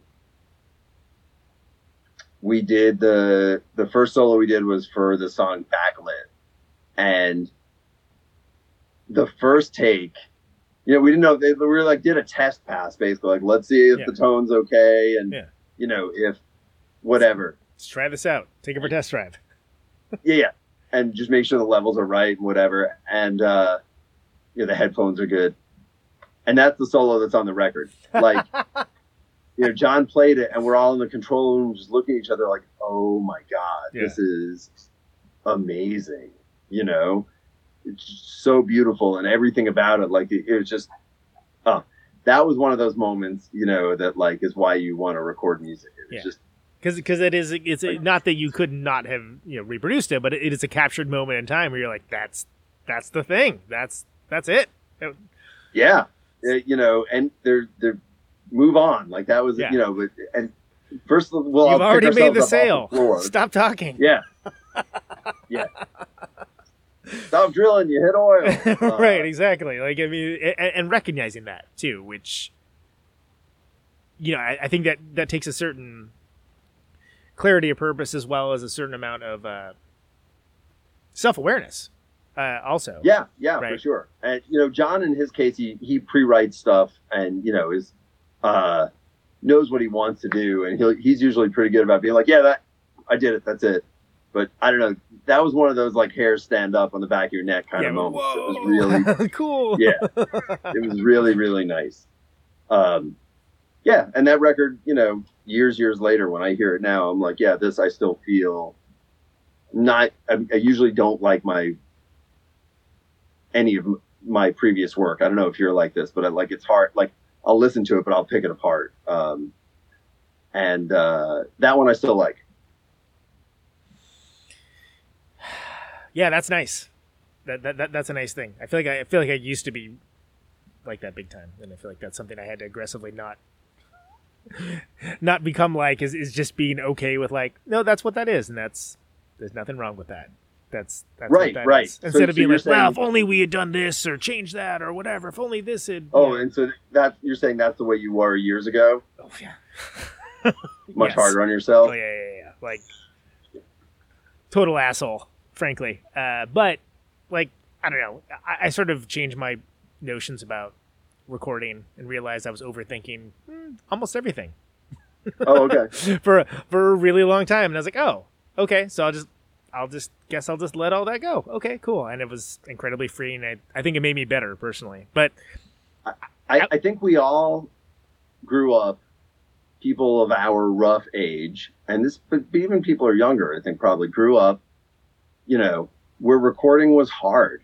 You know, like it was hard to get a good take, and it was hard to sing right, and it was hard to play the song all the way through, and it was hard to get good sounds. And you spent five hours moving a microphone to try and make the snare right, and never did. and Right. so you just it's easy to decide when you're young that that's what recording is Yeah. and um, i say this to bands now i'm like look dude this does not have to be hard like you you actually grew out of that like you're you're working in a great sounding room we have good gear i know how to use it like you guys know how to you Everyone knows how to play your instruments well. sound yeah. good when you play them yeah. like all we got to do is set up the fucking mics and record a couple passes. It just Right. doesn't have to hurt, you know. And so, so it's nice that you were able to realize that because a lot of people don't, you know, and they'll want it. Like we should do it once more, maybe just once, Yeah. more, just in Ah, case. but just, Like, you just- know, it's fine. It's just good. in case what? just in case. Exactly. Just in case. Just in case. What is the correct reaction to that? Just, Yeah, like, just in case you play it good again. Like, what do we, you know, like, just in case there's still some joy in the playing, and you want to make it like totally tirelessly terrible. Yeah.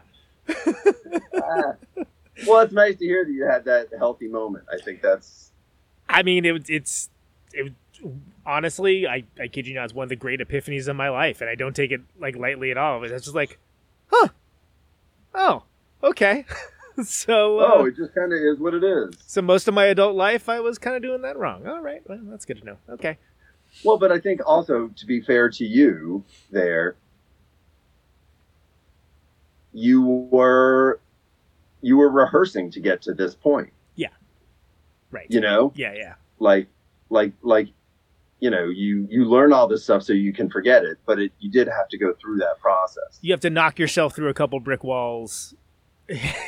and, and learn Yeah. how to do it that way before you can unlearn, unlearn it. Uh, Yeah, yeah.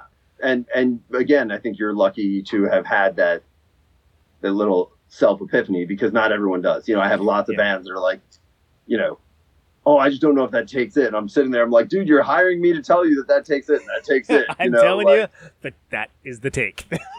Yeah. can that be like? Can that be a challenge sometimes? Or are you? Do you feel like you have to like find ways to like almost euphemize it or to like uh you know even I'm just like not- re-articulate yourself in a way or you're just like i'm telling you that's that's it it's fine like it's good I am not, uh, even though I'm, this is the classic engineer producer thing by the way is what we're where we're glancing at yeah. I, this, this this might be surprising, but I'm not an asshole. I think in sessions, um, I I'm there to make your record, and if you really want to sing that again, you know, I'll tell you that we're going to run out of time. I'll tell you that we're going to have to book. You know, I'll tell you the implications of it. Um, and you know, but but for whatever reason, I'm I'm rarely confident enough to be like, no, you may not do that again. you know, I, I, I feel like like every recording engineer that you know, if you read an interview, they're all recording engineers because they had a session with that one fucking guy. yeah yeah yeah there was like the total who- dictatorial jerk Yeah, like the, the stereotypical asshole engineer who told him no and wouldn't let him do this and whatever. And so, you know, for me, I'm very con- I, I don't even need to be that conscious of it, but it's in the back of my head once in a while. Like you never want to be that person. You want to be the person that facilitated these people doing what they want to do. have you had to pay witness at all to a band like not able to get out of their own way before you don't have to name any names or anything along those lines but just like that concept of ah, come on Yeah, I mean, I definitely have recorded a bunch of bands, and I can't, I can't think of anyone to name off the top of my head, but I would. I, you know, I don't think they would be mad about it. Who make it harder for themselves than it needs to be. Um, but sometimes it's a fine line. Like I, I, the the the pinnacle of my recording life to date was I went to Denmark a couple years ago to record Town Portal in the Oh, studio yeah. in I- Copenhagen. totally slipped my mind to talk about that i want to talk about that thank you uh, amazing band, amazing studio, the greatest experience of my life. You know, like if the plane flew into the the Atlantic on the way home, like so be it. Um, but it was interesting because I, you know, we, we, we prepared a lot. The studio was amazing. They had an incredible mic collection. And we set up a bunch of mics and I was like, all right, let's go. And Christian, the guitar player in the band, is also a recording engineer, a good recording engineer. And, uh, he's much more, he's a little younger than me and he's just, I think he may have slightly better ears than me and he's just more cautious. Um, so are you sure? And I'm like, yeah, yeah, let's go. You know, right? Yeah. uh, Wheels and- up. Let's do this. yeah, yeah, totally. Like, what, what are you waiting for? Like, you know, Jesus isn't going to appear above the console and yeah, be well, like, press exactly. record exactly. Yeah, yeah, yeah. Um, in this metaphor, I am Jesus. Uh, so we appreciate the clarification. Thank you. yeah. So, but the funny part is, I think that actually worked out to be like a nice balance. There were places where I was like, Christian, you are fucking killing me here. Like, we do not need to take this song again, but we will. You know, like, like I trust that you have very good ears, and you know, let's do it. You know, but like, you're sort of killing me here. Um, but there were other things where he said, like, for instance, a great example is he was like, "Hey, what if we put up one more set of room mics?" I just had it was this big long room, and I just put mics way at the end of the room because I knew they wanted like big, Yeah, yeah. you Get a big sound out of it. Sure. enormous room sound. And uh, I was like, I don't think we need to do that. You know, let's go.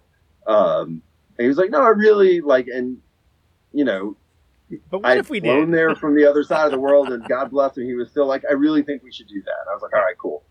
And that was really smart. Uh, those those mics were really important in the actual sound of the record. So you know, like in the end, I think the push and pull, um, and I came away learning some stuff from that, which is to maybe not be so quick. And I think you know, for us, it was, and we were respectful the whole time, but it was a Yeah. good. Uh, so I, you know, there were times during that session where yes, he was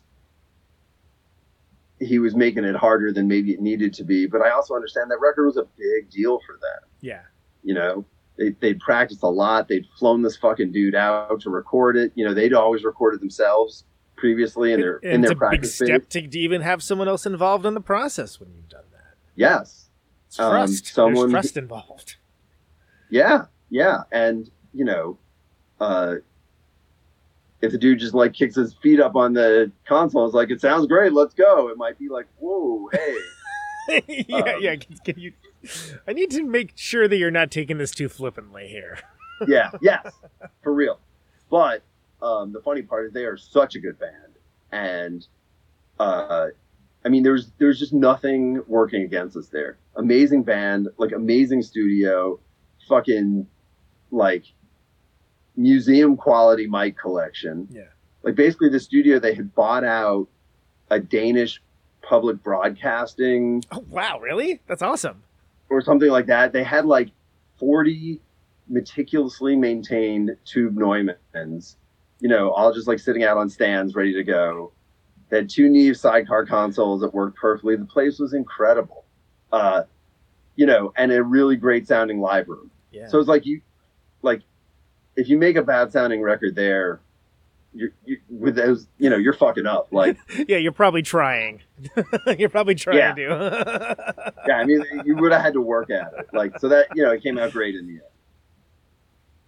uh, that reminds me of the uh, that two song deal that you that you did with those guys. Those uh, those the Solange song, Mm. the um, the other one.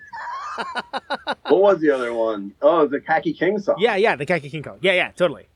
Uh, Do you know that Kaki King record? I, I I, I, Okay. I I think I listened to it after I heard you guys' version of it, but I was I must confess I was not familiar beforehand. she usually gets, um, I think, thought of as like a sort of an acoustic guitar-ish version of a shredder. Yeah. You know, you'd see her name in like guitar magazines a lot and stuff like that. And um, none of that material ever really grabbed me that much. But this one record of hers, it's called "Until We Felt Red." Um, she sings on it, and it's got like, like, uh, just kind of like saucy drumming on it, like real pocket, like, you know, natural sounding. It Yeah. is, and, and these very like twee vocals, just a like a top 10 record for me. Just really beautiful. And, uh, and I just come back to it over and over and over again. Um, you know, covering something like that is fraught with, uh, Peril. yeah, you know, like we're just a bunch of gorillas, you know, and it's like this really like Yeah, yeah, yeah. you know, really beautiful song played by a, a virtuoso guitar player and stuff. And, you know, for that matter, covering a Solange song is like, what are you doing? I was just gonna say it's not like it's not like the other song is like the easy get. I mean, like, Yeah, but respect. I mean, because you know it's really easy to be like, hey, we're gonna do this Unsane song. Cool. You know, I love Right. that. That's great. That's that. That would be perfect. But it's like, no, like that's crazy. But like, it's almost it's almost like for the listener, if you're familiar, like, did they land that? Let's find out. You know, like, yeah. I, you know, I, we um, we talked about doing that before this tour, and uh, we were we were down to do it, and I think they suggested the Solange song first, and I I think we were going to try doing a thing where we were all I don't know we had a bunch of different ideas that we were like basically while we were still on tour, maybe we were flying I don't know. We it took us a long time to come up with a song and finally uh that Jessica song I was like this one you can totally hear us doing you know? Yeah, like it's uh and John was down but we never I don't think we ever practiced it or arranged it or anything. Like I'm pretty sure like the night before we were going to meet up with the Town Portal guys so we're in like a hotel in Italy or something like that I don't know we're like we really should just get our guitars out before we like Just, go like, to bed and figure this out maybe like make some attempt at playing this before we attempt to record. Yeah. yeah. So we did that, and you know, John and I have worked together enough now that we could do that, and came up with a really nice arrangement. We met up with the Town Portal guys the day before uh, the filming, and with no drums or anything, we just like someone had a the guys in Ren, I think, had a friend um, with a house in the city that we were going to play in that day, and so we met up at this house and all sat down with our guitars, no drums or anything, and like worked out an arrangement together. And at some point, Christian said, "You know, these are in like the same key and basically the same tempo, so we can do this." And uh, the next day, we did it, and it came out great. It was really fun and really cool. Total tour highlight. it was a it was a nice uh, sort of left field thing coming from the outside of like wait what that I I appreciated that I was like whoa that's cool let's Yeah, thanks. I How did that know, come to it pass? took us forever to get it done. Like Right. I, the guys who were doing the video edits or something. I don't remember. There was like a whole thing to get it mixed and done, but whatever. If when we finally did release it, it was. Uh, I think we released it after COVID. I was gonna say it wasn't that long ago and uh, that's yeah that tracks that tracks Yeah, yeah. Well and that But the tour was. Guy, what is years anyway? Uh, was coming up on two years ago. Yeah, so it, it was like the tour was the summer before COVID. yeah and we released the video. We finally got done with it after COVID. Yeah, yeah, that was the Small Pond guys, which is the, the um, they're a label and studio um, and practice space in England, and they are great dudes. They did awesome work. They have a bunch of other uh, records that I really would recommend. The Bonnie Songs record that they put out um, a year or two ago is I absolute you know weekly listen for me. I just love it. Um, yeah, a few others. so speaking of quarantines I, I know you kind of made the plunge big life adjustment uh, somewhat right before quarantines uh, launched to kind of dive more into doing recording into to doing more of the more of that kind of work and things along those lines without realizing the entire world was about to change. Yeah, uh, how's that been? How's the how's the uh as as Uh, an overarching thing like what have the challenges been? like, what what have there been any like kind of good sides to that i mean everyone's hurting right now so So I don't remember. I think it was I don't actually remember when I sort of like formally said like, "Hey, I'm gonna stop having a day job and be a recording person." Um, but it wasn't that long before the plague hit. Um, up until then, honestly, it was going really well. Um, business was picking up. I was doing records that I was really stoked about. I traveled to a few different places to do um, really great records. Uh, one of them I recorded Eris in uh, Eris, Harris in uh, Seattle. That was great. Went to Electrical twice, which was you know a dream. Yeah, that place is okay. Um, it's fine. Um, and you know, and a bunch of good records here, and uh, and you know, like it's been very hard for my wife and I to juggle our time with our kids because um, she works very full time. Um, but you know, audio wise, it was rewarding and fun, and seemed like you know, yeah, going pretty good. Um, once COVID, basically, I recorded Strange Light right as COVID was starting. And that was still when it was like, oh, this is just a bad flu, right? Kind of thing. You remember Yeah, that? It was like, yeah, we we well might have to like suspend activities for a couple weeks. Yeah, I remember that very well. yeah. It's like, can I hug you? Yeah, I can Yeah, that's hug fine. you. Right like it's that. okay. Um, shortly after that, we canceled all the sessions at Sharkbite. I canceled all my sessions. Uh, and basically, my studio and Sharkbite have been sitting idle since then. Um, I had at that point a lot of a pretty big mix backlog um, of records that I had tracked and records that other people had tracked that they were sending me to mix. So I was able to spend a good part of the summer, you know, busy catching up on all that stuff. Um, and uh, then for me, as I got through that queue, you know, very little work came in after that. A handful of things. Um, I have some friends who are engineers who had a lot, you know, that bands were recording themselves at home and wanted to put stuff out. Bands that were digging stuff out of their back catalog, whatever, you know. Yeah. But for me, that was not the case. Um, just different clients, I guess. I don't know. Uh, so it's been for the last, what is it now? February? I don't know. Six months. Been pretty slow. Um, and I've used that time to do some gear maintenance and some uh, pedals. Well, yeah, I, I basically finally taught myself some stuff about circuits and really, God, just tortured a bunch of my friends who are electronics whizzes. Um, you know, knowing Ben, who's like this sort of natural, like Ben makes circuit stuff look really easy. Like he just is able to think that way. My dad was like a ham radio nerd. Um, you know, I mean, I grew up around this stuff. I soldered a lot when I was a kid, but I've never been able to really understand circuits. It's always been like embarrassing and frustrating for me. So basically, like for a few weeks, I was just sitting there, like while my kids were doing their remote school, I was like with electronics textbooks. Doing your own remote school.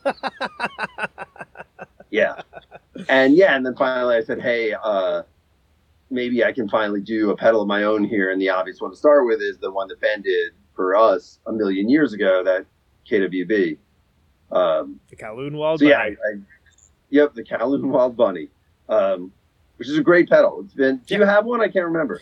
Yeah, Yeah, and I, I got uh, I have a Kowloon Wild Bunny, and then I have a prototype Bunny Drive, which does, didn't even have his logo on it. It says Neutron Drive well, that's also a good pedal. And it was a uh, uh, like label tape, like because it was it was that early on. yeah. Um, so I and mine says Neutron Drive instead of Bunny Drive. That's it. That's the other distinguishing feature. Sorry, got go it. Right, right, right. uh, that's a great pedal too. Yeah. So I, you know, learned again. I can't say taught myself because I really basically just punished friends into teaching me how to. Um, But you know they aren't up to anything else, so that's the nice the nice thing about quarantine. yeah. Well, I don't know. Uh, these are busy friends, but they they taught me how to do circuit board layout, and uh, there is nothing cooler than like the UPS showing up and a fucking PC board that Yeah. you designed, PCB. like yeah, physically holding it. It is the coolest thing ever. Uh, did a few rounds of those, and yeah, we I built um, a round of a, a run of a hundred of those KWBs, sold through them like that. Learned what it's like to turn yourself into an assembly line again. You know, you've done this, right? Where you like you're shipping seven inches and you're packaging them all or something Oh, like yeah.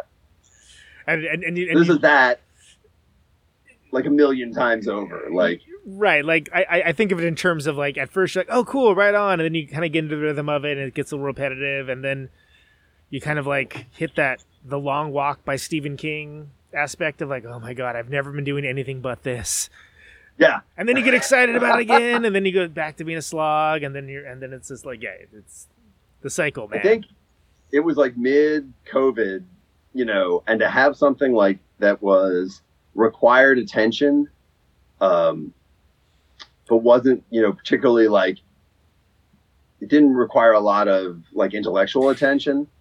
Uh, right, right, because it isn't necessarily like something creative necessarily in the way that you're doing the work, but it's something that requires engagement. Yeah, and there's a little bit of creativity as far as like figuring out good ways to make your assembly line efficient. Right, which right. like I find really gratifying. Yeah. Just like coming up with these little systems and building jigs and stuff like that. Um, and that was all new for me. So that was also, you know, like you get that sweet spot of the learning curve where something's fast and satisfying. Um, so yeah, for me, actually, like the tedium of stuffing eight resistors a hundred times and then, st- you know, Right. and doing all the, it was wonderful. you find some like, ah, comfort yeah. in the repetition and uh, Ah, tedium. Yes. um, I think technically, like, I shouldn't be doing that. I should be farming that out to a friend who's a great assembly person, and Yeah. you know, like, my money should be invested in coming up with other pedal designs and stuff like that. But honestly, I really enjoyed it.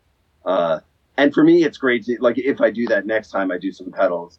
Like I learned a lot, and I think even someone who's done a lot of pedals before, there are things I could bring to her where I'm like, look, here's an easy way to make that consistent. Uh, did you think about things like uh, like jack placement and like logistical concerns and things like along those lines? Oh, yeah. doing it? yeah, you have to you have to think of you know like when you're doing circuit board layout, it's as a software person, I'm it's I'm used to being like I can think about that later. Right. It's got to be like from the, from the, from the jump when you're doing hardware, though.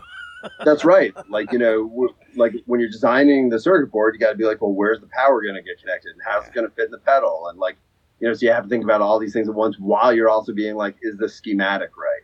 Yeah. Um, and that's been an ongoing, you know, lesson for me. Like the things that are important in hardware and in electronic circuits, and their priorities are different than with software. Software, you you can you can fix tons of shit later. Software's about the only place you can actually fix it in post. yeah, but like, well, in audio too, you can be like, "Wow, this isn't perfect, but it's fine." Yeah. Um, but you know, like, like with the circuit, like, You can't install a patch uh, for a pedal. Well, drill. usually. like the, the holes are where you drilled them. Yeah, you know, exactly. that's uh, the, the horse has left the barn at this point. You know. yeah, yeah. So that's it's kind of funny and uh, has definitely taken some getting used to, but it is pretty cool to look over and be like, "There's a hundred of the exact same thing that I all built by hand." Like that's for me, like you know, it's the same as looking at the pile of tapes that you packed or you know shirts that you whatever. It's like that's there's something very cool about that. yeah, I mean it's it's been it's been cool seeing you do it. Like I, the last thing I need is more freaking pedals. That's why I didn't order one. But because I was just like, I was like, can I justify doing? I was like, I, ah, if I got rid of one, maybe. Like, well, which one would I get rid of? Like, and this is a me problem. I have the same thing with t-shirts. Like, it's like This is not a you choice. problem. This is the everyone. It- Okay. Yeah, I mean, it honestly, like the world does not need any more distortion pedals, but But I want Like- you to know, I gave strong consideration to doing it. 'Cause I'm like, well, if you're gonna do it, do it with this because it's you know, and I, didn't. But like, I, I was like, Yeah. that, that, you know, like the, the the angel and the devil. if you had asked me like, "Hey, dude, should I buy this?" I would have been like, "Don't buy this, Conan." Like, you know, you have the OG. You're good. well, I appreciate I appreciate your discretion, but uh, you know, so, sometimes some things you do just because it's like, oh, that's a cool thing to do. But it, it was like the combination of things. I was like, I'm glad he's doing this, and I will like the fuck out of all the posts and like even repost them. But I'm probably not gonna buy one. I don't think, or will I? No, I won't. Okay. Yeah, yeah. I was surprised at the response. I think basically like a bunch of people have wanted the bend pedal forever, but he just made so few of them. Yeah. and the people who have them aren't getting rid of them.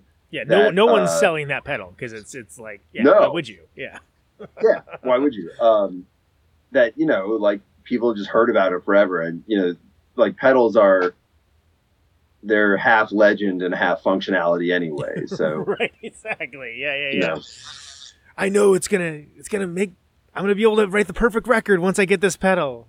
yeah, or just you've been cool. hearing about it forever or whatever. But in fairness to that particular circuit, it It's a is- weird, it's a crazy, weird, cool pedal, though. I mean, it is a weird yeah, pedal. it- yeah, it's just it's it's very useful. It's just a good tool. And there's something to be said for that. Uh, that said, if people, because believe it or not, Scott, a bunch of musicians listen to this show. So if people have stuff that they want mixed, can they get in, in touch with you about uh, looking into that? And if they would they go to antisleep.com if, if they were? Uh, yes, they can find me on the internet. Um, that's Because you do best place to maintain your own website, which I appreciate because so many people just don't anymore. Uh, I don't maintain it very often. Yeah. But Okay, maintain Um, may be charitable, but it exists. Yeah. yeah, yeah. I have been thinking about doing some re-architecting of my web technology. Uh, you know, if you want to talk about that, uh, no one wants to talk about that. Really. Uh, but yeah, yeah, yeah. So yeah, anti-sleep is the website, and uh, or you can find me through our band's Instagram or what you know, which is Kowloon Walled, or, you know, whatever. Like it's hopefully not too hard to find me. I would love to talk to people about mixing records or building pedals or you know whatever. I just need friends. Uh, Scott, this this this has been great, man. Thanks so much for doing it. Uh, this it's been a joy to have you back. I, it's really nice to talk to you, dude. And let me just before we split here, just give another quick shout because the, the reason we're talking, I think, is the split for uh, Tony from Yes, North yeah, Dakota. bring it, bring it all, bring it all Uh, back to the original, uh, the original beginning of this. Yep.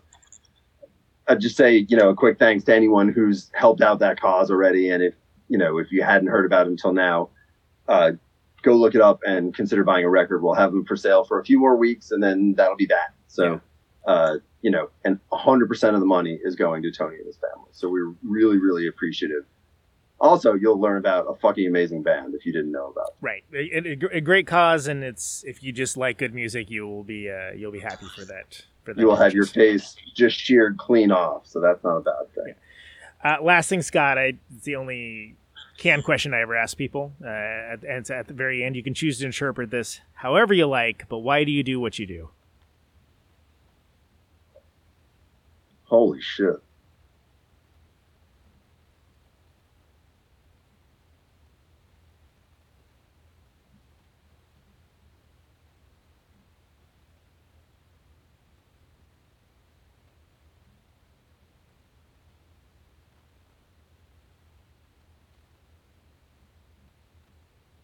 I don't know. Um,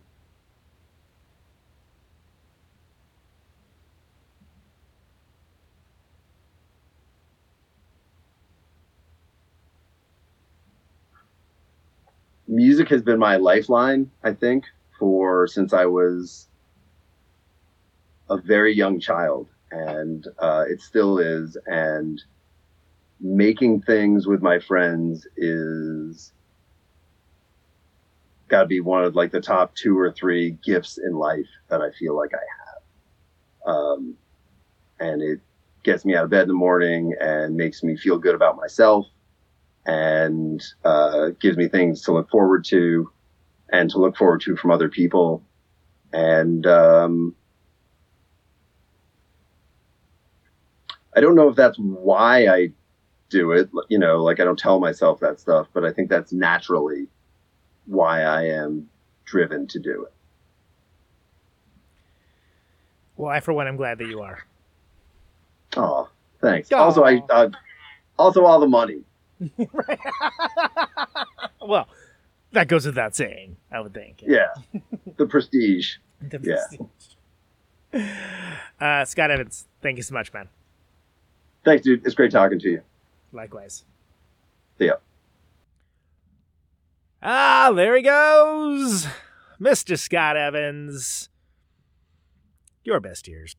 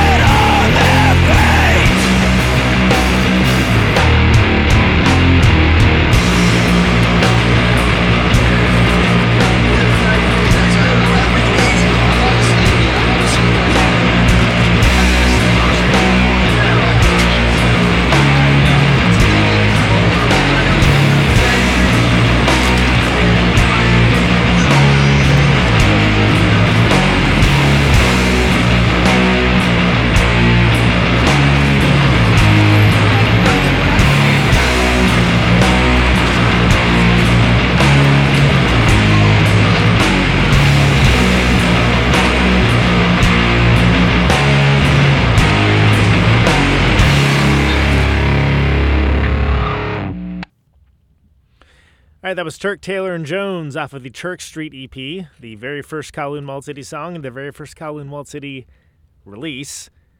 And then after that, or sorry, before that, and before that was the Kowloon Walled City song that is indeed a Shallow North Dakota song, The Milkman, which is available on the Shallow North Dakota Ken Mode Kowloon Walled City record that you can get right now. It's a charity record, kowloonwalledcity.bandcamp.com. I spent a lot of time talking about it. Ken Mode's on there. Shallow North Dakota's on there as well. And before that was Your Best Years off of Grievances, which is the most recent. Cool, cool, cool. So.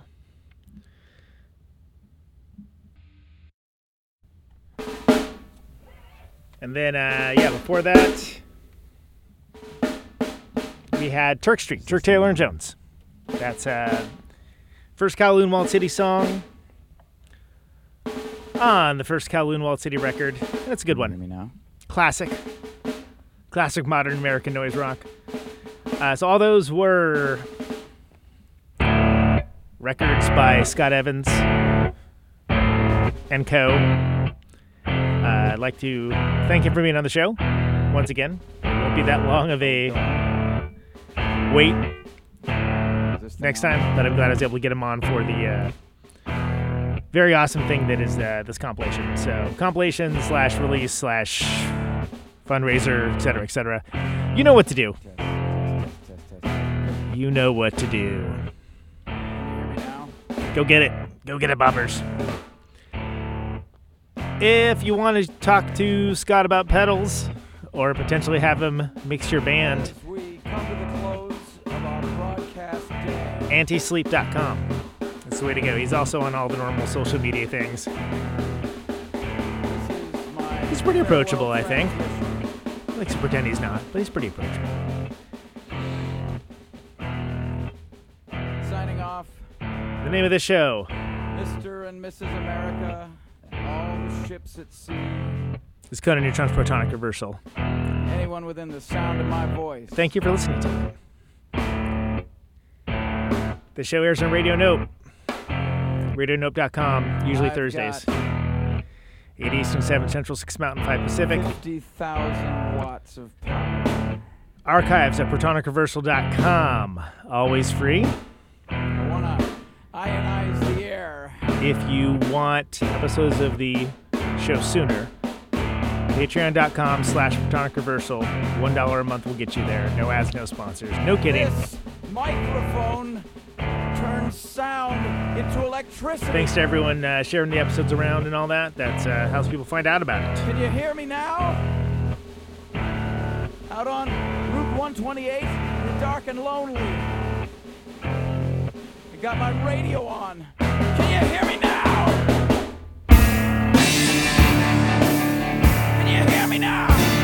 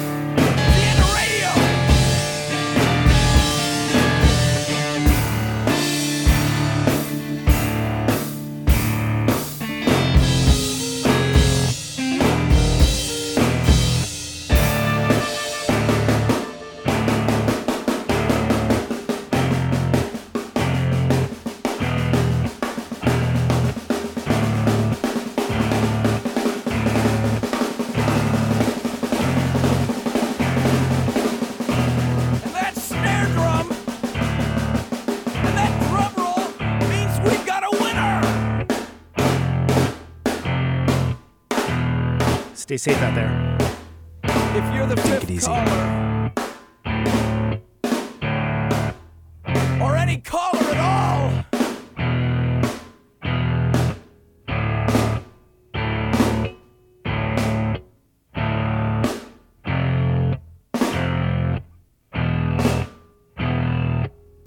welcome to my top ten.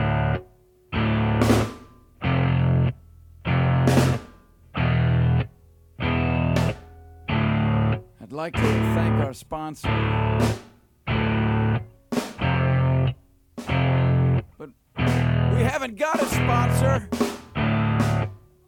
Not if you were the last man on earth. She was prepared to prove it. This one goes out to a special girl.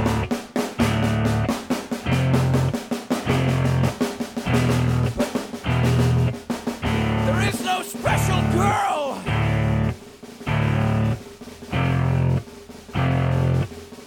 It's the it's the end of radio. The last announcer plays the last record. The last what? Leaves the transmitter. Circles the globe in search of a listener. Can you hear me now?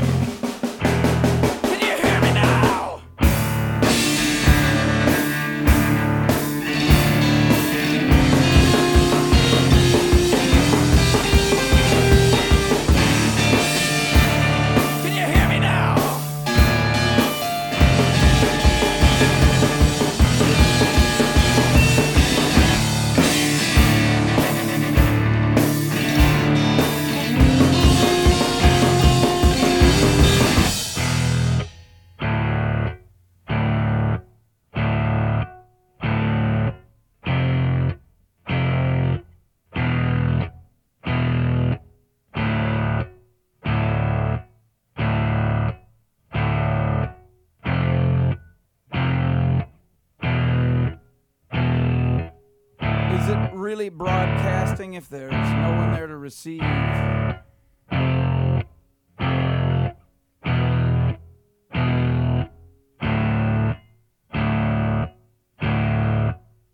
the end of radio. As we come to the close of our broadcast day.